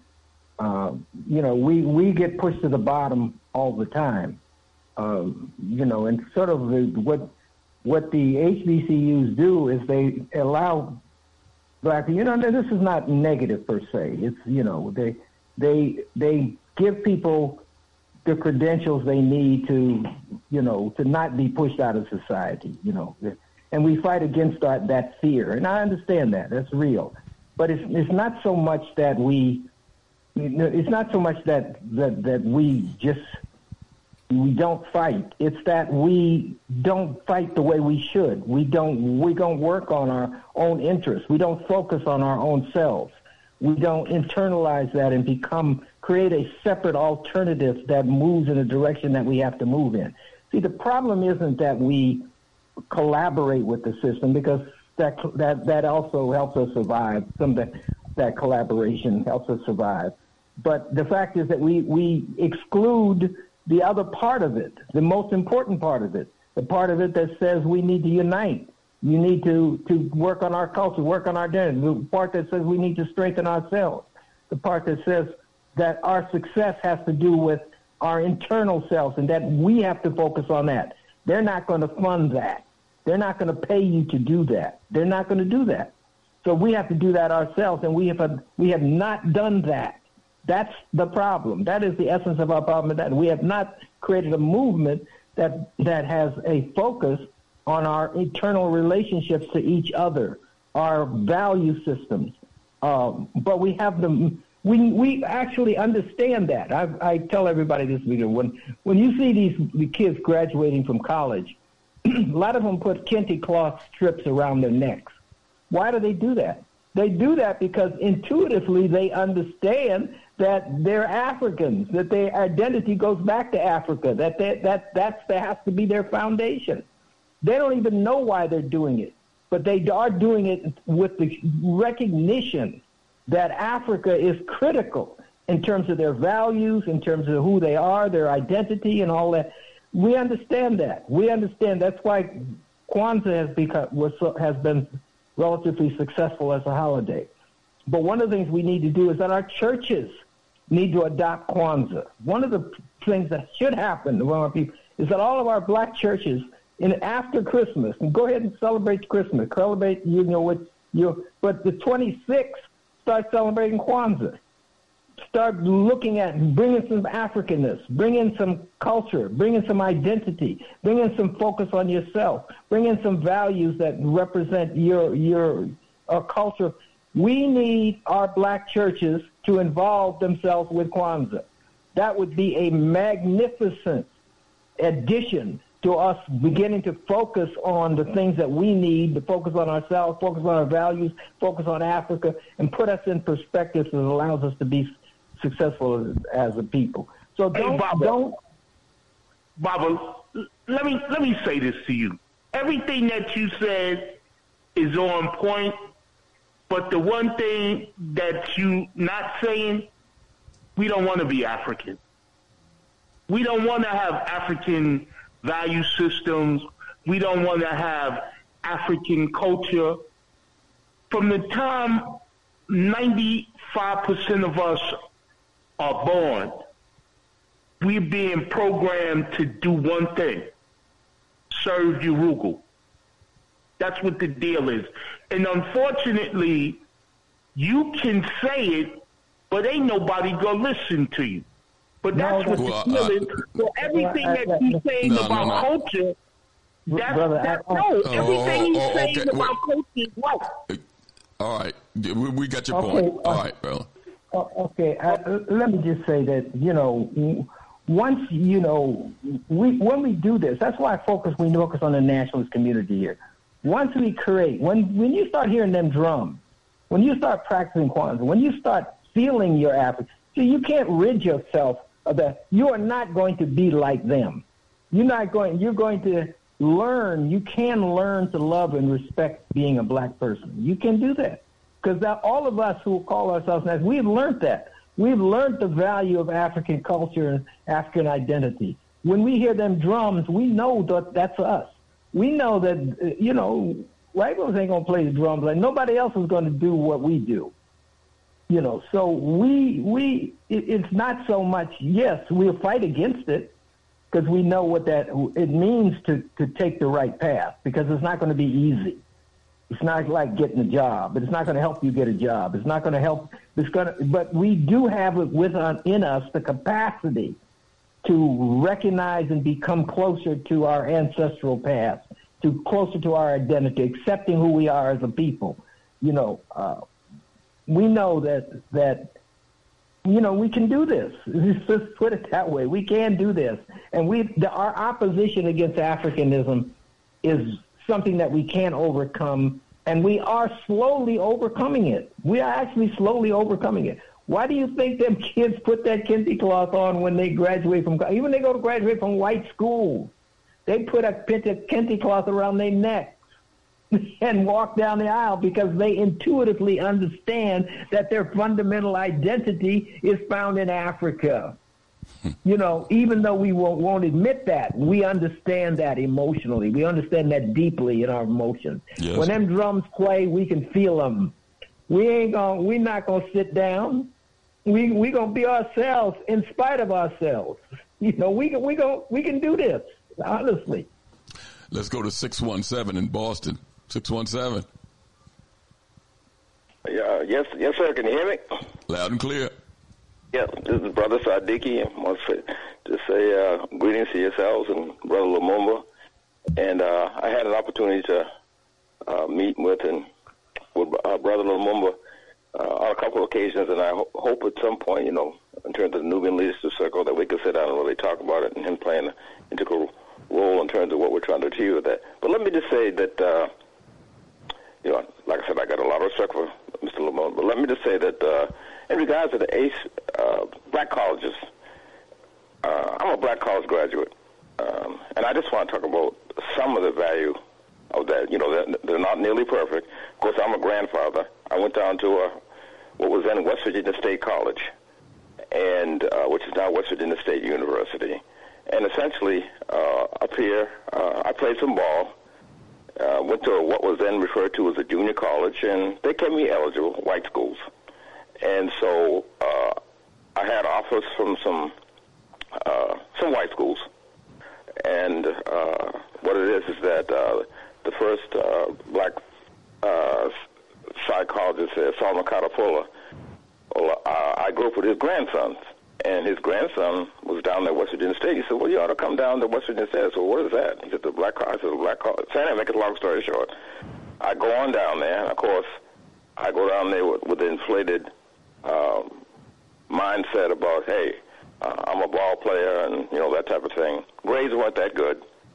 Get down there to that black college. And, of course, uh, the professor said they heard about me, and I'm glad. And so, but the first message I got from the black professors was, son, uh, we don't care what you play. If you don't study here and show some type of discipline, you going home. So, of course, I was angry, saying, well, they treat me like that because I'm from the North and the whole thing. That. But I was in the library every night, and the next day I know all these skills that white folks convinced me I didn't have started coming to the surface. And then, of course, that was in the midst of the civil rights piece. And for some reason, I felt like, you know what?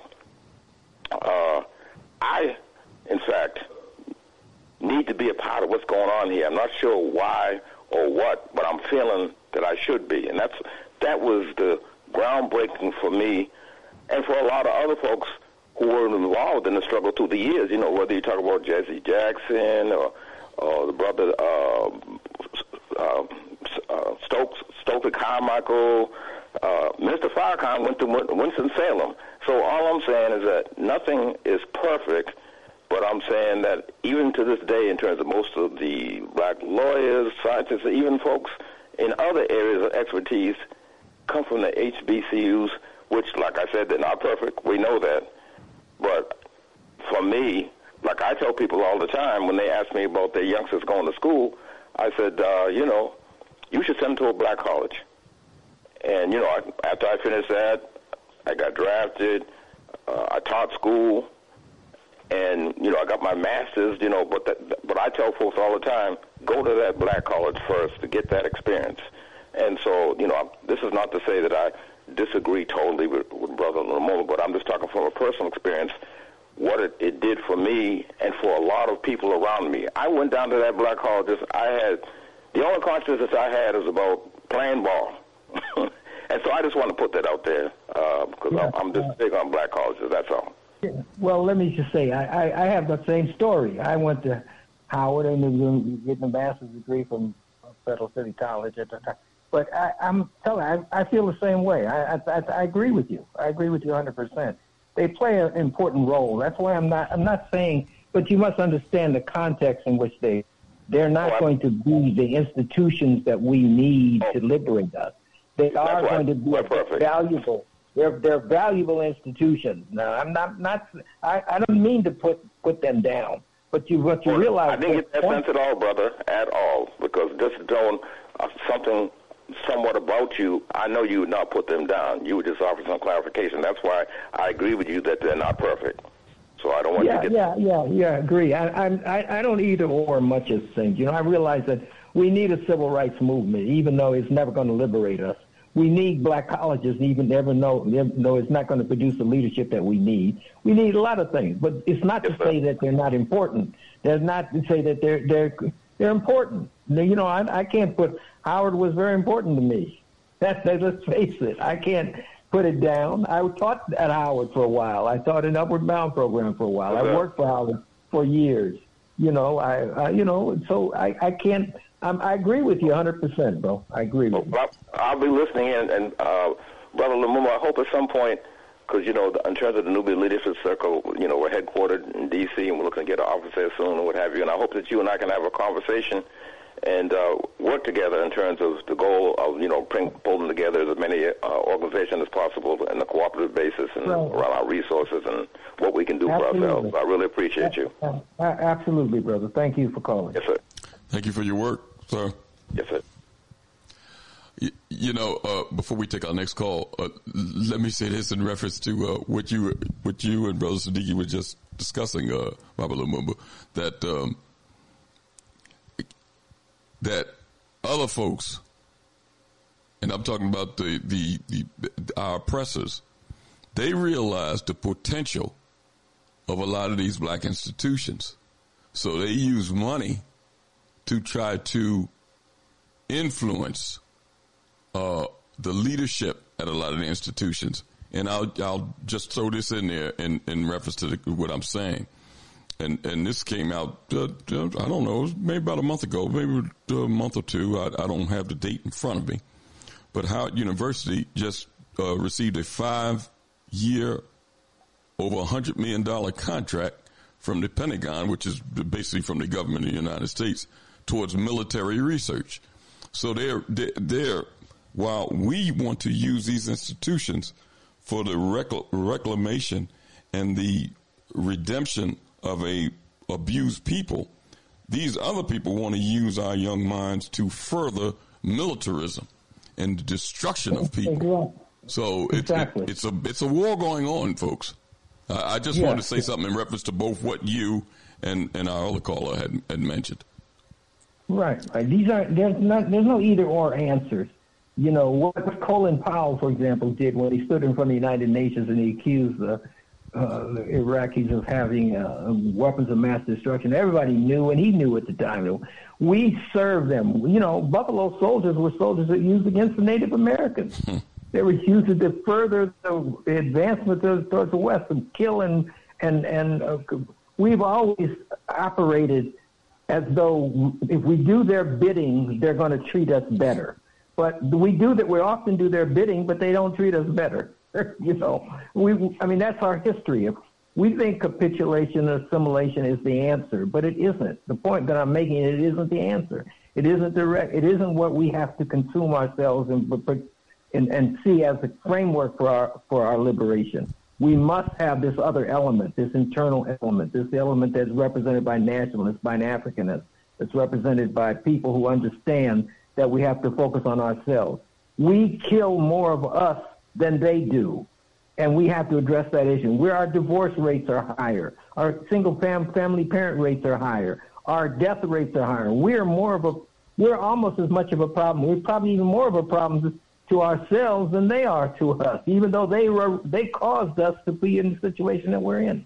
And I'm what I'm saying is we need to we need to face that. We need to change that focus. We need to spend more of our time focused on those things which are that are actually designed to elevate us, not to, to accommodate or assimilate into their world and to do their bidding. Because we spend too much time trying to do their bidding, thinking that's the answer for us, and it's not the answer for us. It's it's actually a, it's it's actually a, a a road to not only our our self-destruction, our destruction. It's a world to it's a road to world destruction.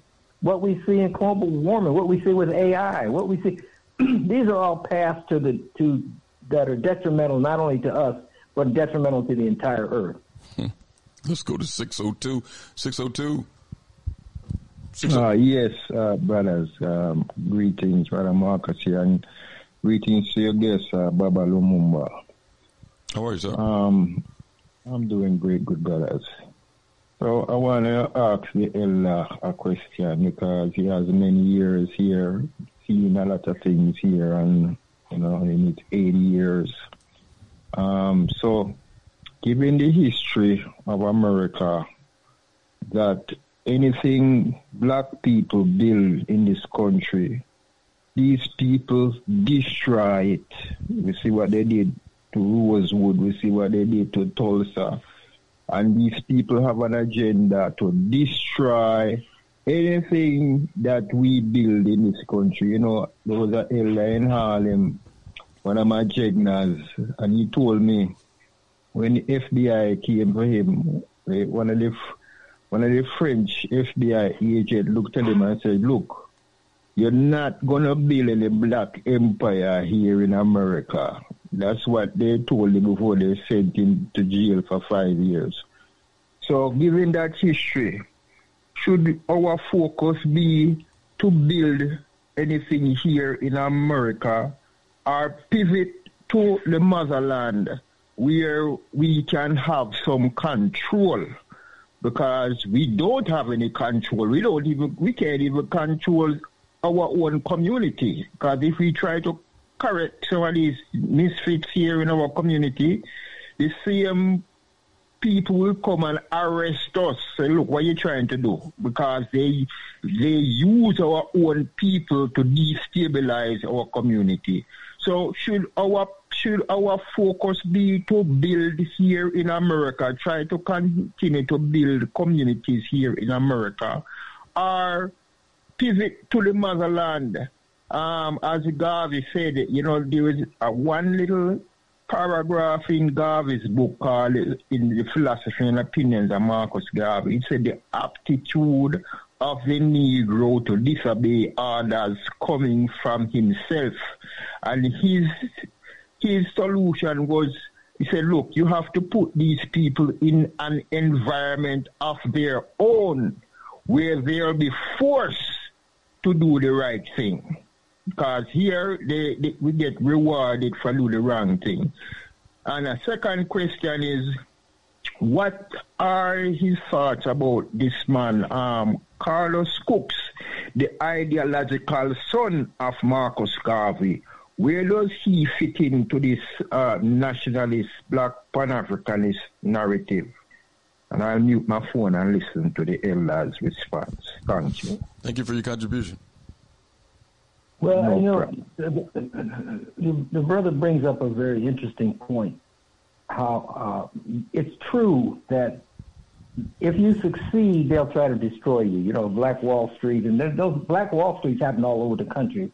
Once black people actually develop communities and were successful in those communities, and had white people burn them down. They, they, they, they you know, that's, that's that's absolutely true. That happens today. There, you.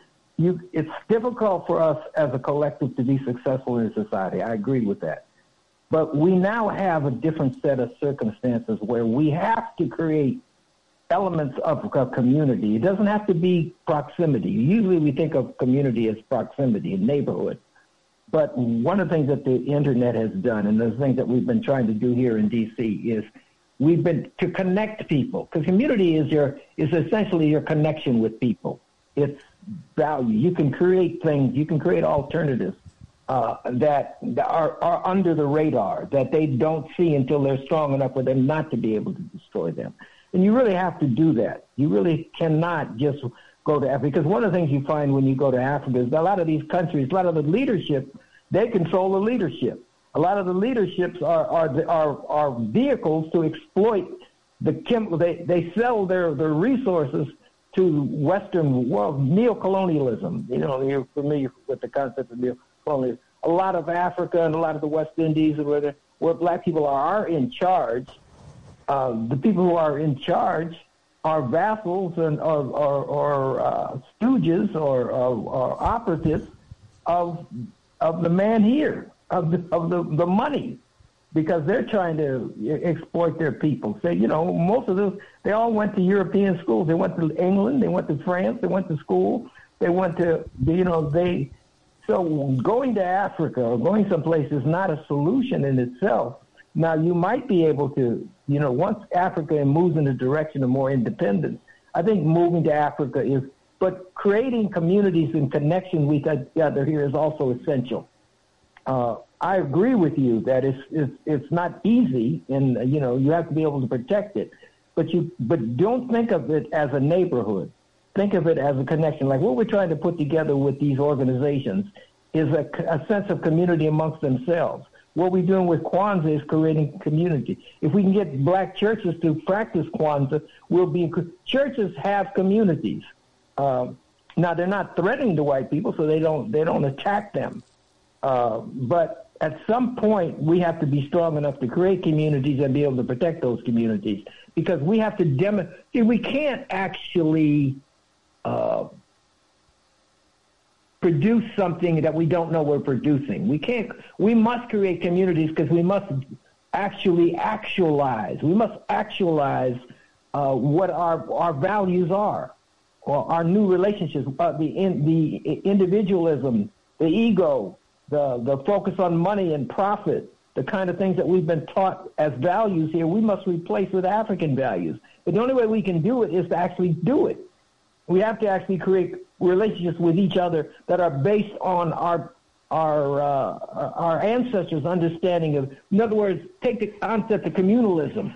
We have, in order to practice communalism, in order to learn what it is, we have to have a community. The community doesn't have to be in the form that it can be destroyed by them initially, but it has to exist. We have to actually practice the alternative in order to learn what they are, to learn how to relate to one another, to learn how to, so when you create a Council of Elders, for example, here, we can create a council because we've done that. We create a Council of Elders, and we that Council of Elders takes on a, the, the relationship to the rest of the community without without creating the kind of uh, uh, uh, reaction that would respond, that we would have to de- defend physically and defend with, you know, because we're not in a position to do that at this point. But we can create community, because community is a is an emotional thing. It's a relationship thing. We can create more relationships that are based on, we can use Kwanzaa. We can connect these groups together. We can get them working together. We can get them, to, we can uh, actually, we can go a long ways towards creating community. And it's essential that we do that in place. If we run to Africa, you're going to find that the leadership in Africa has been co-opted by the white man here, that that that that the stooges, the Uncle Tom, the neocolonialists are actually, many of them are controlled by by the French, the English, the Americans, who give them money to sell out their people. So sometimes you're in a weaker position in Africa than you are here. So you know you, you so you have to deal with that reality. Going to Africa doesn't solve solve our problem.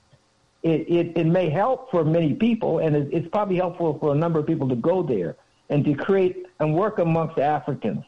And when we, for example, practice African culture, one of the things that Africans do is they they learn to respect their culture even more when they see us practicing it. When they see black people practicing African ways of doing things, they actually value, say, well, here are the, here are the people who have been captured. Here are the people who have been lived under under the white man's tutelage, if you will, a white man's power for all these years, and they've rejected that, and they've turned to you you you know their African ancestors for an answer, and they begin to practice that answer.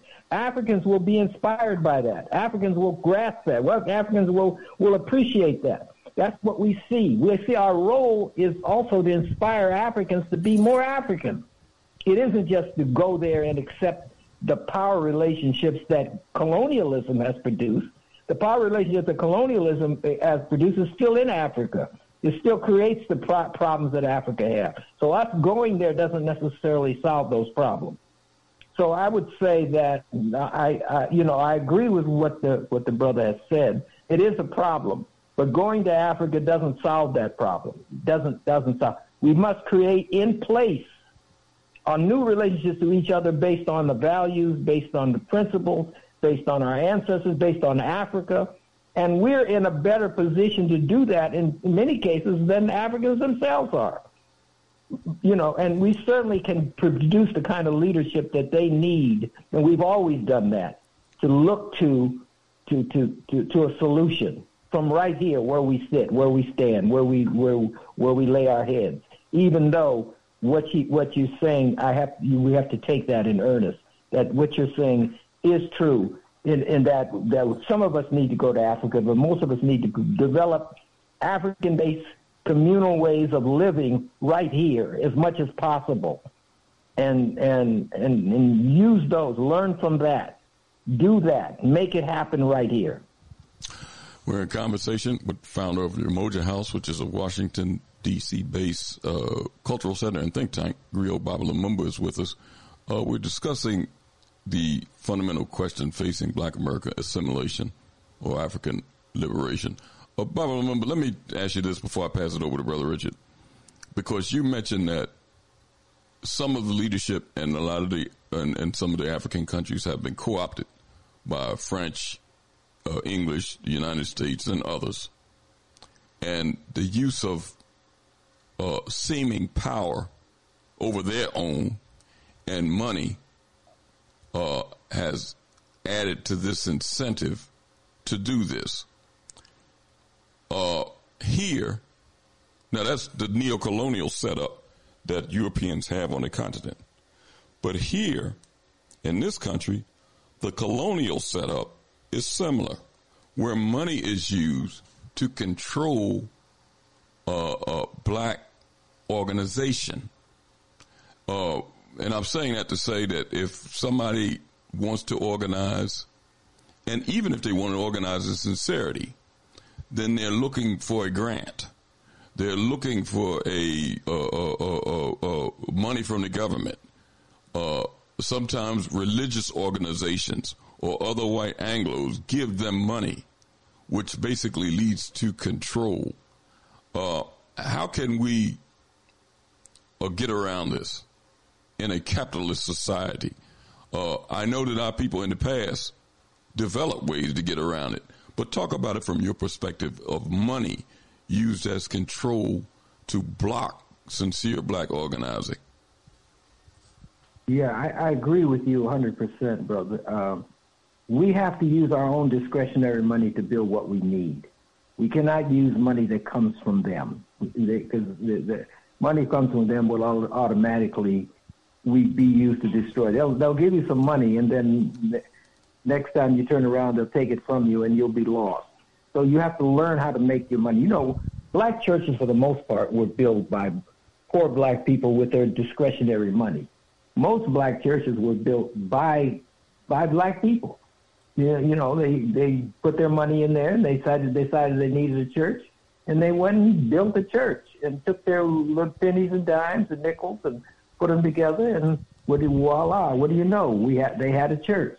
Now, at some point, that church may have gone and tried to get some grants or whatever, but, you know, we can do this. We and we have to do this. See, the only way that you can control the finances of what it is you're building is if the people who believe in what you're building build it, finance it, make it happen. And we can do this. I mean, and and then if we don't do this, we can't. We, we, it won't get done. You see, we need institutions like black schools and stuff. We need, you know, people can pay tuition to send their kids to that school. They can make donations, or they can create. We had something here called the African Freedom Fund Treasury, in which people would, d- would donate money, not in not in not a credit union, not a bank, but put money. You say, well, I I can give twenty dollars a month. So we, we you say, well, okay, I can, all I, all you have to do is pick up that dollar. You can come and get twenty dollars from me. You put it in there, and you can use that money to build what we want to build. Now, this discretion, it's my discretion, it's my contribution to what we're building. It is not, I don't necessarily need a tax write-off. I don't need it into a nonprofit. I need it, I need, we need to depend on those people who want, that's why we're trying to build and consolidate the nationalist community. Those people who, the nationalists are essentially people who understand the, the importance of self-reliance, understand the importance of us uh, um, building for ourselves, building and unifying, the importance of us unifying as the basis for us, our progress. So if you understand that and you want to, and you're willing to give up fifty dollars a month, twenty-five dollars a month, ten dollars a month, five dollars a month, a dollar, whatever, put that together out of that. And if you can do that consistently, that money can be used to actually build something that you can sustain. Build something that you that will happen. Build something that you money that you get from other sources cannot be. Even reparations money can't be. It's not going to happen. So you know it all. The money that you use, your discretionary money, the degree in which we're willing to give our discretionary money to build what we need, also allows us to monitor how strong our movement is. See, the more people who do that, the more people who who show their commitment, the more people you have behind you. The more people you have to do. So it is also, money is also a way to actually accomplish what it is you want to accomplish. And your own money is the only thing you can use to accomplish those things with. You cannot use money you get from other people to accomplish it. That's not going to happen. It, it, it works against what you want to operate. Money that you get from other sources other than yourself works against what it is you're trying to build, not, not for it. Richard? You know, I was as as, as the dialogue was going on, um, ba- Baba uh, Lumumba, and I was I had earlier was looking at um, the Art, Art of Leadership by uh, Oba T. Shaka, And he, you know, one of the thoughts that struck me is about, and you've been touching on it as far as the churches and even, in, again, the structures that you've created and have created in the past. And I, I, I definitely um, would like to explore more at another time um, your earlier um, organizational or uh, institutional building experiences. But he said um, about organize, um, organizing training session, was thinking about young people. It made me wonder, you know, the question of in the now, what is it that our com- family, our families, our communities, and our organizations are missing in order to deal with developing youth leadership and and and strengthen them? Um, I like to see if I can get your thoughts about that. What is it that we we you know we have some to whatever degree, but from the perspective of, you know, dealing with this, uh, I'm gonna call it deliberation effort. What is it that th- we're we're missing? Uh, your your experience is telling you that we need to be uh, aware of. Well, one of the things that comes to mind is our relationship between males and females. You know, uh, we don't have the families that we used to have. When I was coming up, almost all our families had a, a, a mother and a father, and and, and it's very important, especially for young boys, to have a father around. Nowadays, most of them don't have fathers, and they turn to each other. And when they do that, it, it ends up being in competition or, uh, with other young black men, you know, and about money. Um, whereas if a father was around, it, they would not necessarily turn to each other. They would not necessarily produce gangs. Uh, so it gets back to, well, why isn't he around? Well, what is it, what males and females have to actually stay together? They actually have to get married. They actually have to have race. They have to be a man there. But now, what happened? Uh, you know, why? When I was coming up, almost everybody had a mother and a father in the house, and they had that kind of stability, which allowed them to uh, to, to be balanced. It allowed the females to understand what it was to have a husband and what it was their father represented. At some point, a, a, a future husband. He, they later learned what it meant to be a good man in the house and wh- who they should look for as a husband at some point in their lives. Uh, for the boys, it gave them, uh, it, g- it did the same thing. It allowed them to see what, a, uh, what, you know, what their fathers, their fathers were there for them. You know, not, so one of the biggest problems that we face is the is the, the disillusionment of, of the black family. Males and females are not produced, you know, it's produced, it's, it's out of balance. Things are so out of balance that, you know, it, it's contributed a great deal to, to destruction. And some of us, in many of our cases, the, the black black women have produced a kind of black feminist movement. And you see them talking about, you know, their, their you know, kind of a black feminist agenda, so to speak. And that's been actually pretty destructive for us. We, we, we, we, we can't focus on elevate. Our job isn't to elevate black women. Our job is to elevate black people. Mm-hmm. And to do to elevate black people, we need to have strong families. To have strong families, we need to have relationships between males and females. That are, so we need to address that issue. We need to actually work on that. We need to actually, you know, uh, figure out why why why we have such a high divorce rate.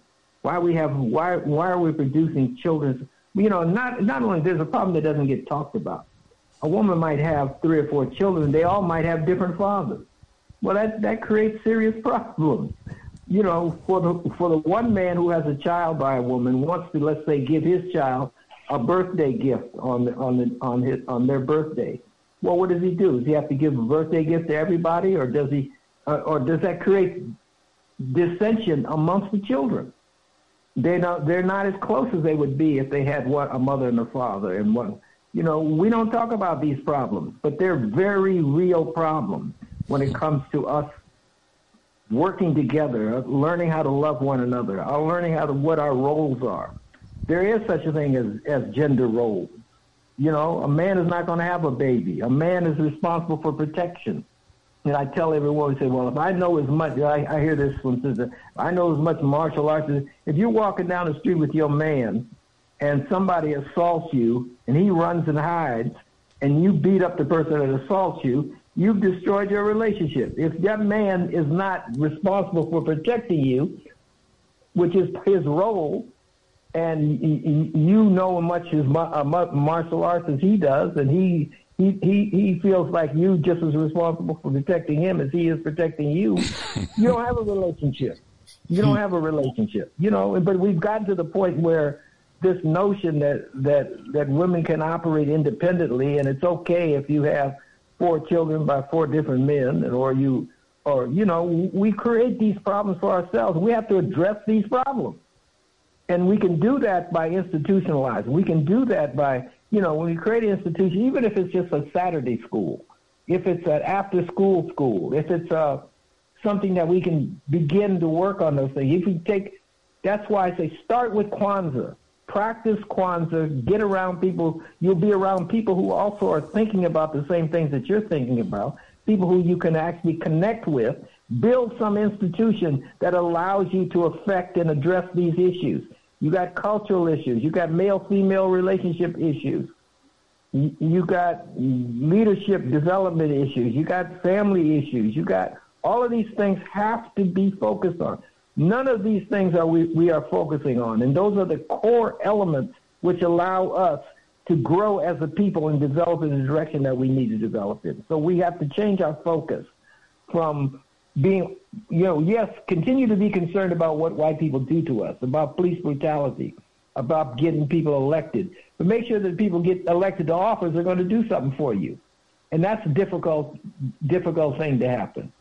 So, you know, in the same time, build community, build family, build institutions, and remember culture. And the culture has to be African-based culture. You know, it ain't hip-hop. Hip-hop is not culture. It's style. Even jazz ain't culture. It's a style of music. A culture is identity. It's what pulls you together. It's your emotional connection to each other that you have to deal with. And that has to be based in Africa. If it ain't based in Africa, then you're allowing white people to have created you. Yep. You're saying I didn't become a person till after you captured me, that you put me in chains, after you subjugated me. That's when I became a human being. If you do not accept African culture, that's the definition you've given to yourself, which means you can, you must, con- if you use that definition, that you were only created after they capture you, you vindicate slavery, you push yourself in an inferior position, and out of that quagmire, we will never recover. We will never be able to be a strong people. We will never, we can't do that. Africa is key. African culture is key. African identity is key. This is a critical element that people have to come to grips with. You don't come to grips with it, we're doomed as a people. You hear what I said? We are doomed as a people unless our identity precedes our captivity and our subjugation. And, and it's that, as simple as that. And and that's the fight, Richard, that's going on, because they want to uh, uh, set the parameters of how we see ourselves. You can see it clearly. Right. Even this, right. Th- even what Baba Lumumba was saying about hip hop. You hear they have told black leadership that hip hop is a culture, and they're running around repeating this to other black people, that it's our culture. We've talked about this on the program, Richard. We keep, we, we got to stop letting other people determine and set the parameters of our people and what they believe. That, let me go to four six nine. four six nine. four six nine. Uh, hello, how's you all doing today? Great, great. How you doing, brother? All right. Um, I, I, I'd like to come back to community, and maybe I didn't quite understand correctly that um, there's not necessarily a physical location that represents the community. Um, you know, I've always, or the way that I see it, is that community, you have to have a physical uh, location or locale for a community. And I go back to the times when we were segregated. You know, I lived in Tulsa and I'm in Houston now. And one of the things about what what made those communities strong was the fact that they were segregated and white folk didn't really necessarily get into our affairs. So that meant that we had to become creative and use our own creativity to produced the businesses and the institutions within that physical uh, landscape that was necessary for us to survive. And going back with Tulsa, Tulsa was destroyed twice. You know, uh, it was destroyed by the bombs, but they rebuilt from that. The second time it was destroyed, it was destroyed psychologically because they opened it up so that black folk could go over into South Tulsa and do commerce. And when they did that, then the businesses and the uh, the value systems that we had placed, we were forced to do those things. But when those when that was no longer necessary, then that community, as well as other communities across the country, disintegrated. And I'll say one other thing in terms of the physical physical locale. You have a community here in Houston, which is a large community. It's an Asian community. It's physical. The signs are even changed to where they're written, they're written, you know, both in English and in Chinese or whatever, the, you know, whatever the language is. So I, I kind of like to, for him to kind of revisit that community thing. And does he feel like it's a necessity to have the physical community in and of itself, as well as the uh, the psychological aspect to where you bind together because you are an African people? And I'll just uh, hang up and listen to you.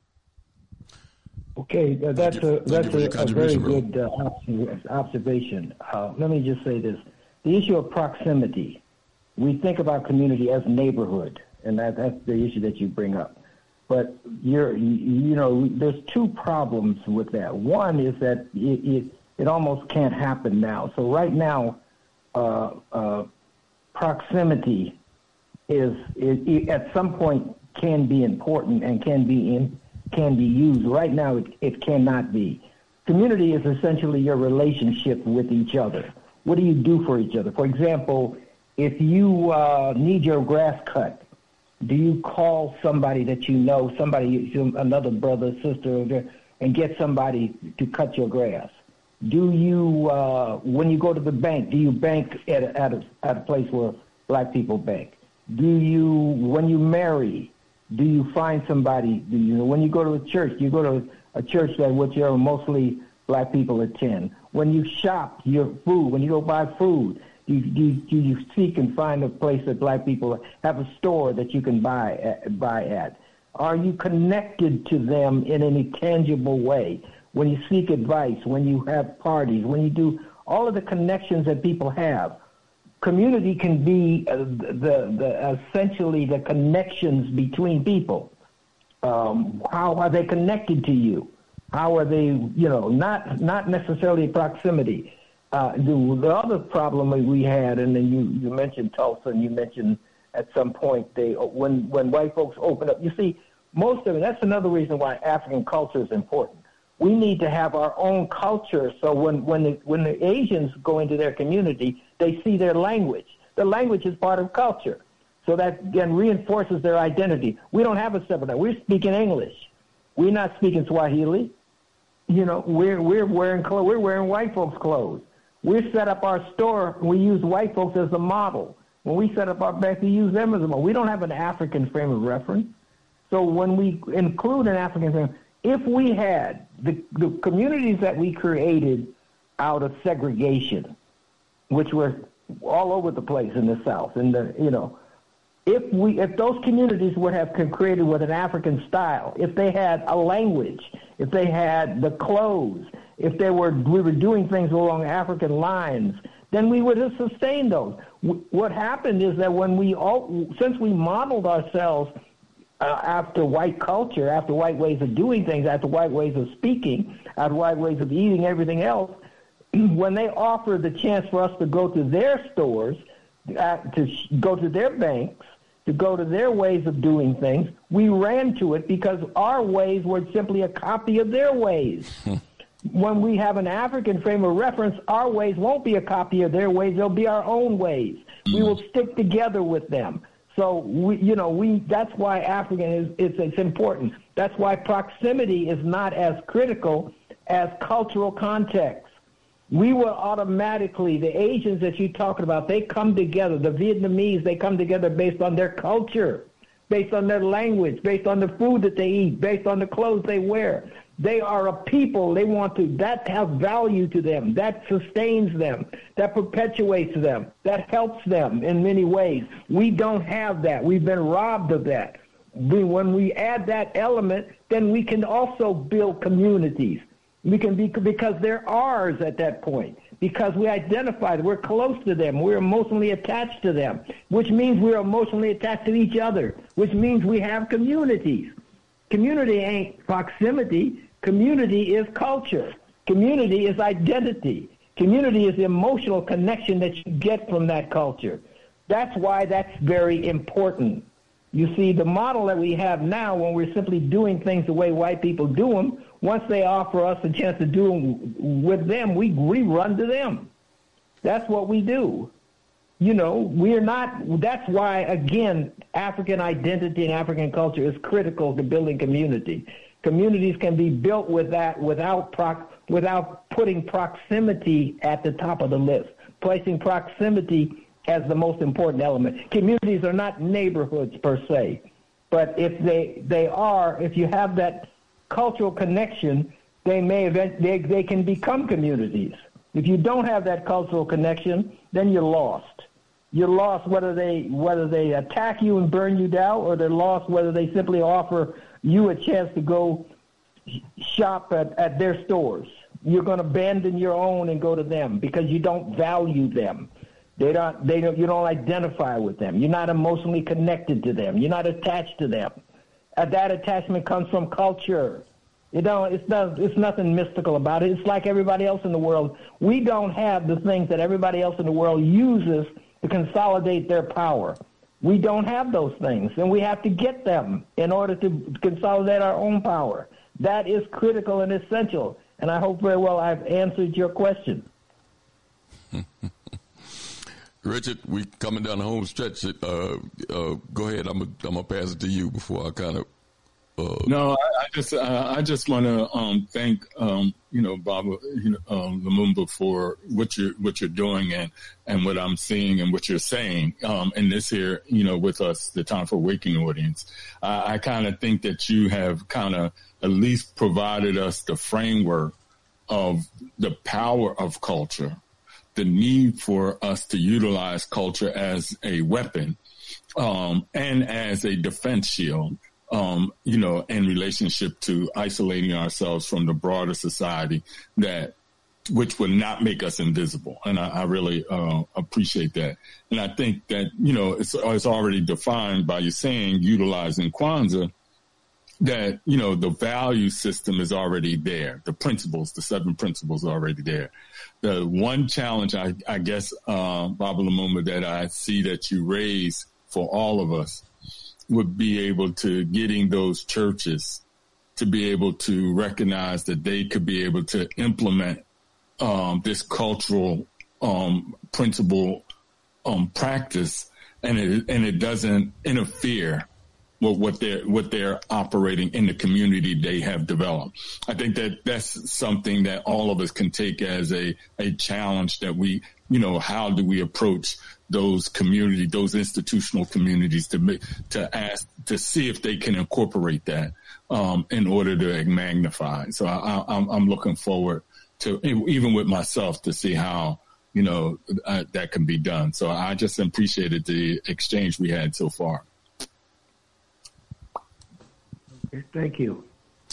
Baba Lumumba, you know, what Richard just said about the churches and, uh, utilizing them, uh, I guess sometimes these things got to be pointed out to our folks so we can kind of see exactly what's going on. And a lot of our people know, you know, that if they if they uh, kind of follow the tea leaves, so to speak, they see what's going on.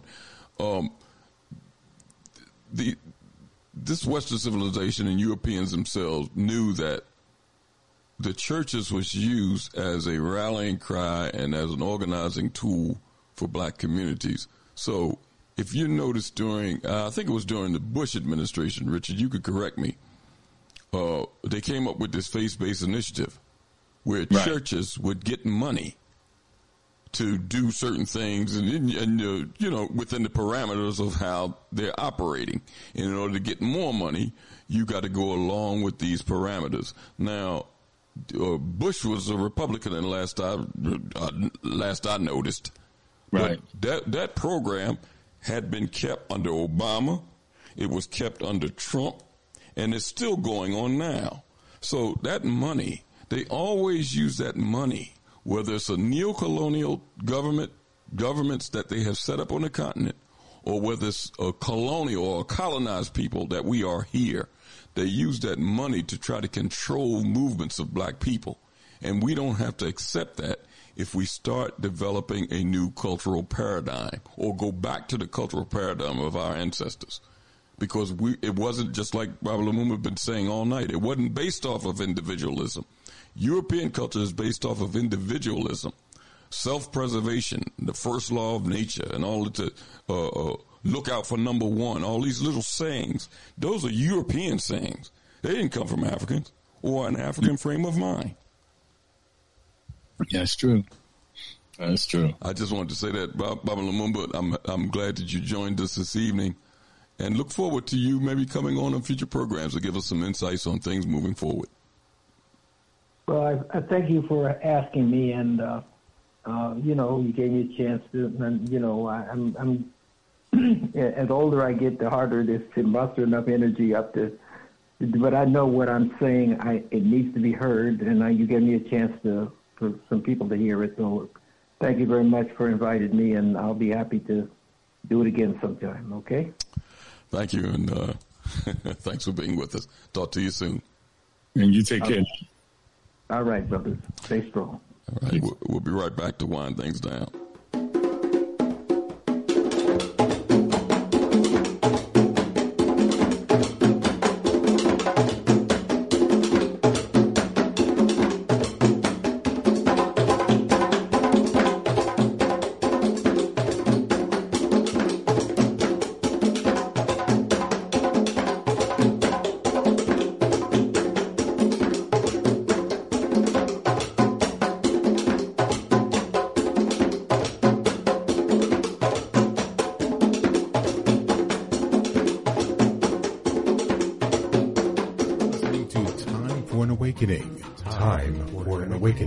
With host Brother Elliot and Brother Richard on Time for an Awakening Media, part of the Black Talk Radio Network.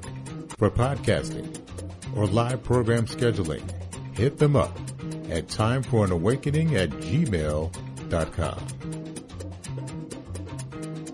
All Insurance Incorporated, an African-American owned and operated insurance agency and business for over twenty years, located at two thirty-one Southeastern Road in Glenside, P A, with other offices in Germantown and West Philadelphia. Call now for commercial insurance quotes, homeowners insurance quotes, automobile insurance quotes, notary and tax services, representing over fifteen major A-rated insurance companies, offering a discount on all notary services when you call in for a free quote. Call this number, two one five, eight eight five, two four four four. That number is two one five, eight eight five, two four four four. two one five, eight eight five, two four four four. All Insurance Incorporated. R G Electrical Inspections provides electrical inspections for realtors, licensed electricians, and homeowners. Licensed and insured underwriter, serving Philadelphia and surrounding area. Call today, four eight four, two six eight, nine eight three seven. Escape the digital plantation. Abibitumi dot com, Abibitumi dot t v, Abibitumi t v dot com, Abibitumi dot store are here for you. You are ready to be free of non-African social media. Don't run from danger, run to safety. Abibitumi dot com is here for you. You are ready to be free of digital plantations to control your own products. Abibitumi dot store is here for you. A B I B I T U M I, Black Power, A B I B I T U M I, the only word you need to know to join your global Kometiu Black family, to join your interconnected Kometiu Black communities. Escape the digital plantation now. Abibitumi dot com, Abibitumi dot T V, Abibitumi T V dot com, Abibitumi dot store. We are here for you. Escape the digital plantation. A new era, a new phase of the struggle, where we have moved from a struggle for decency, which characterized our struggle for ten or twelve years, to a struggle for genuine equality. And this is where we are getting the resistance, because there was never any intention uh, to go this far. People were reacting to Bull Connor and to Jim Clark rather than acting in good faith for the realization of genuine equality. Do you think white people in this country, and I'm talking about non-segregationists, people devoid or thinking they're devoid of racism, do you have any idea of what they want the Negro to be in America? I think the vast majority of white Americans uh, will go but so far. It's a kind of installment plan for equality, and uh, they are always looking for an excuse uh, to go but so far.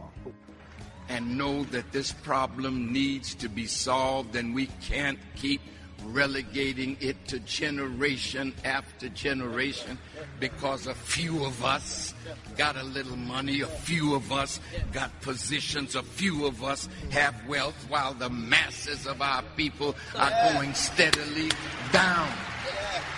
No one man can rise above the condition of his people.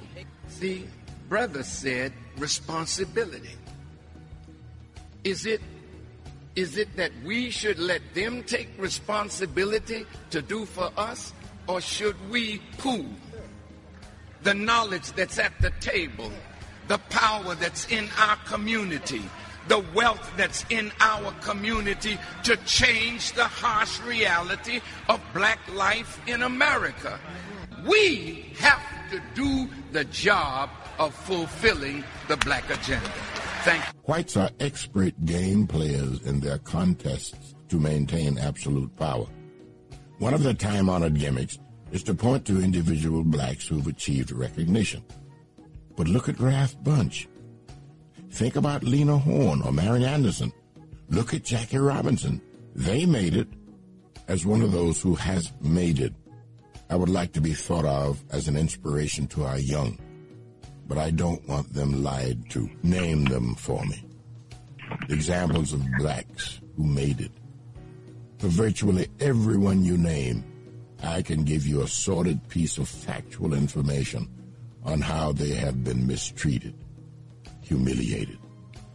Not being able to fight back is a form of severe punishment. I come here tonight and plead with you. Believe in yourself and believe that you're somebody. As I said to a group last night, nobody else can do this for us. No document can do this for us. No Lincolnian Emancipation Proclamation can do this for us. No Kennisonian or Johnsonian Civil Rights Bill can do this for us. If the Negro is to be free, he must move down into the inner resources of his own soul and sign with a pen and ink of self-assertive manhood his own Emancipation Proclamation.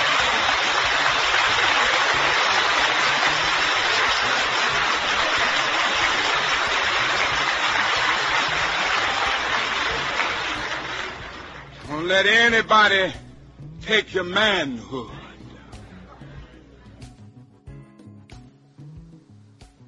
Time for an Awakening is a proud part of the Black Talk Radio Network, the number one independent black digital and podcasting platform.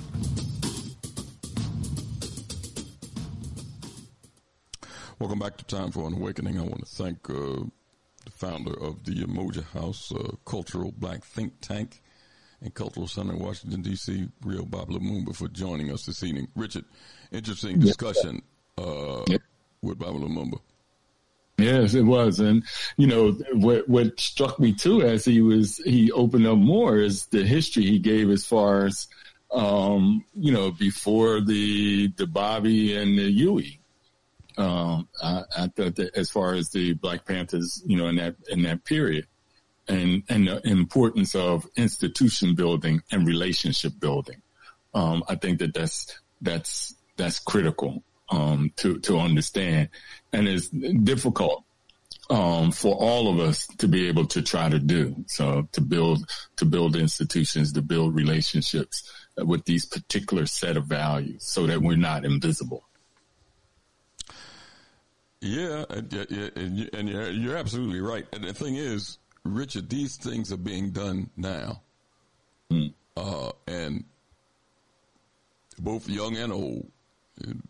Black men and black women are involved in it.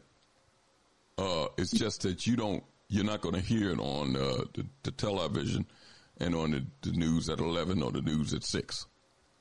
Because, nope. and, and the funny thing about it, he mentioned in the beginning that cultural center down in D C, he said it houses about twenty other groups that come together. You remember you mentioned that, Richard? twenty organizations, yeah. And, you know, they, you know, they establish ideas, try to establish community, or give awards to people that's working in the community, things of that nature.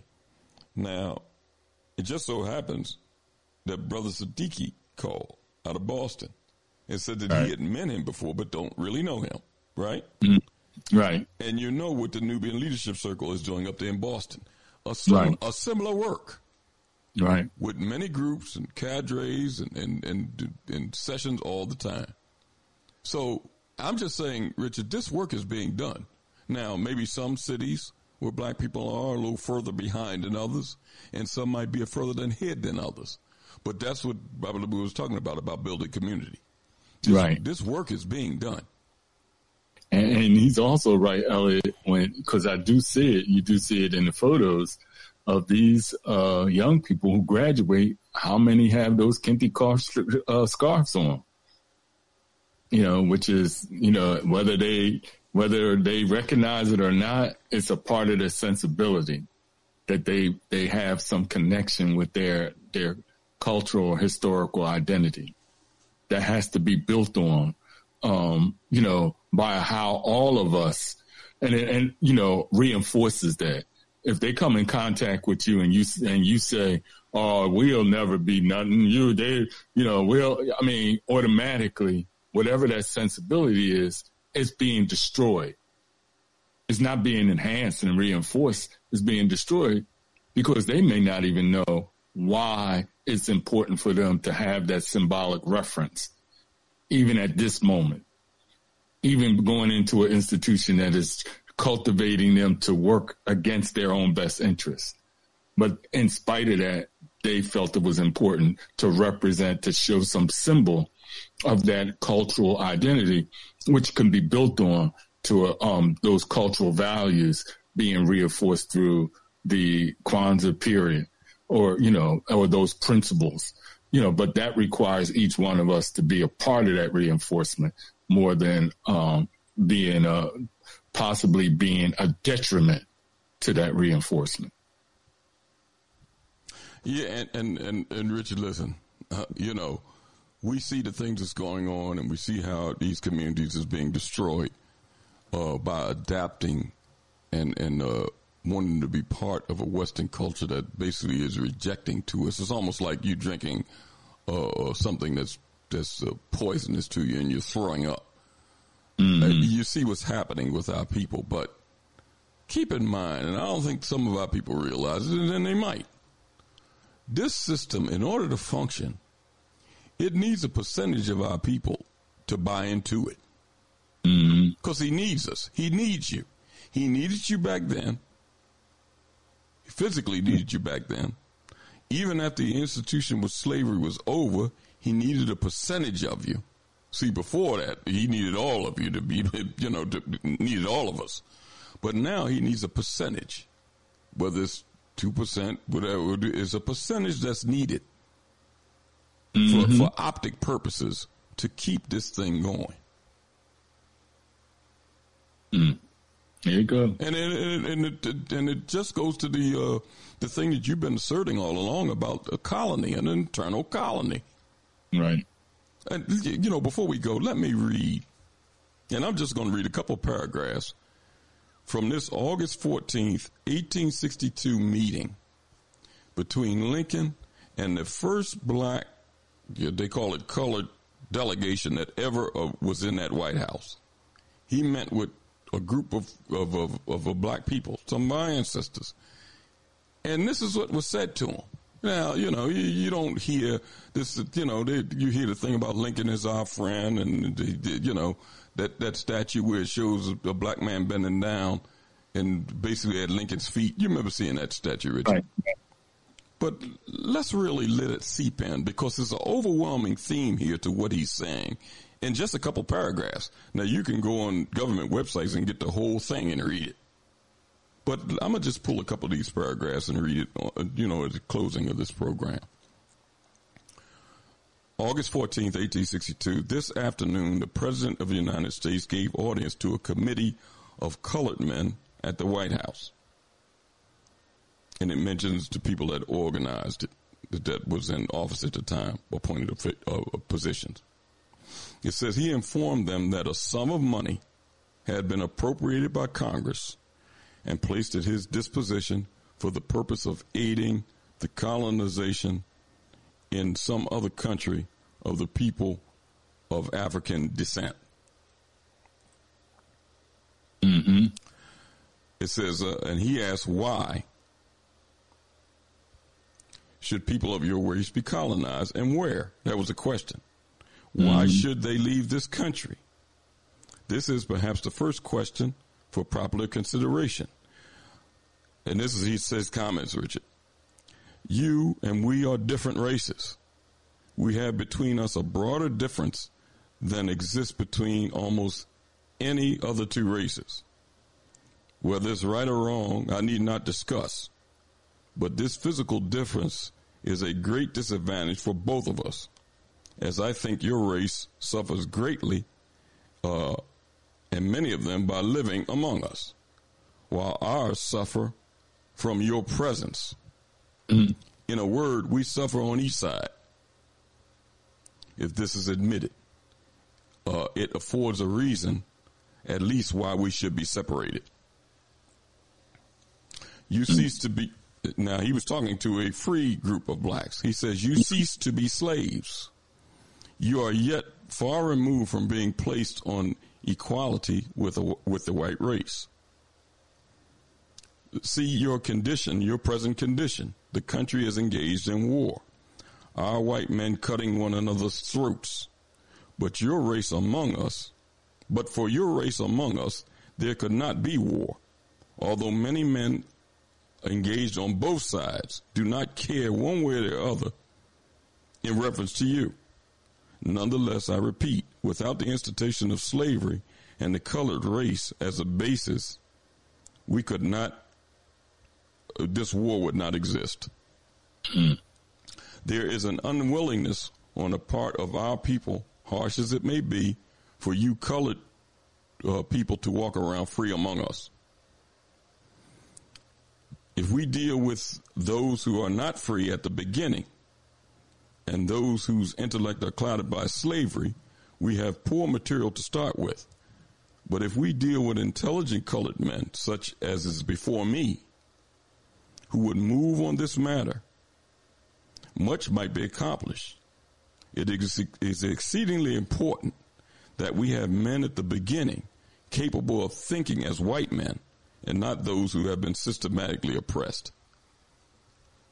So, Richard, you had Uh, Lincoln and the Congress of the United, the government mm. that didn't want blacks walking around free in society, that appropriated money for blacks to leave here. This was during the war, right? In hopes to avert uh, more bloodshed.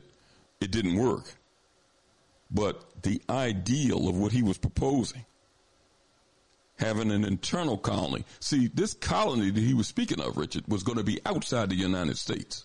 Right. But still be used by the United States. and still be used by white folks. Do you agree?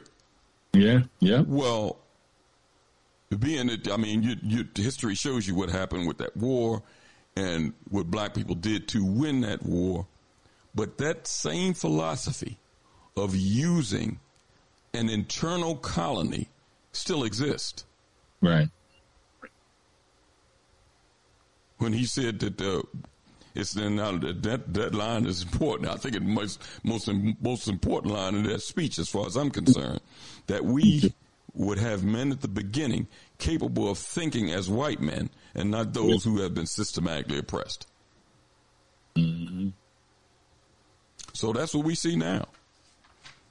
We see black leadership thinking as Europeans. And some of them might be going through what, what uh, when I read about what Du Bois was saying in the beginning. Mm. About two minds warring in one black body. Either way, it's detrimental to our people. There you go. There you go. Before we leave tonight, just want to give the uh, lineup on Time for an Awakening Media, Mondays, Wednesdays, and Fridays, eleven a.m. to one p.m., African Perspectives. With Brother Oshie, always interesting topics and dialogues on African Perspectives. That's Mondays, Wednesdays, and Fridays, eleven a.m. to one p.m. Later on in the week, on Thursdays, seven to eight, Mississippi on the Move, Brother Patrick Lumumba and the Black Liberation Movement in Mississippi. At seven to eight on Thursdays. On Fridays, eight until Time for Awakening is back. On Saturdays, from seven to nine, the Elders of Sankofa with host Doctor Janine James. And on Sunday, at seven p.m., Time for Awakening from seven until. I want to thank everybody for listening to the program this evening. Lively discussion as always, and we'll be back on Friday, Lord willing, to continue on this path towards an awakening. Peace. Peace.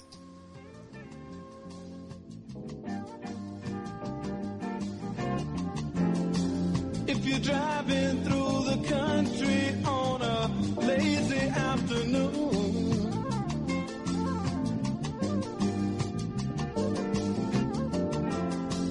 or you're watching your children playing after school,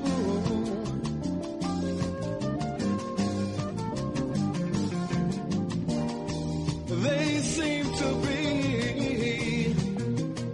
so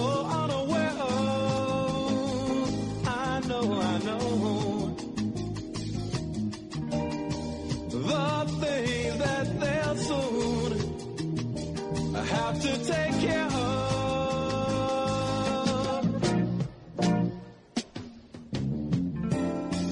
We've got to do something, yeah, to save the children.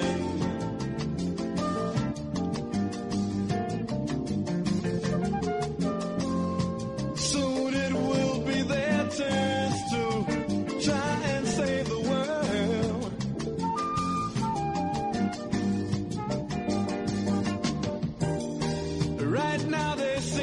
Play such a small part of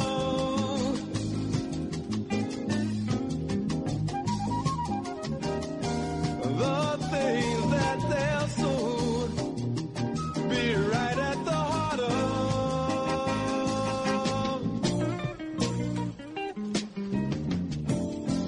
My little Tommy, he said he wants to be a fireman.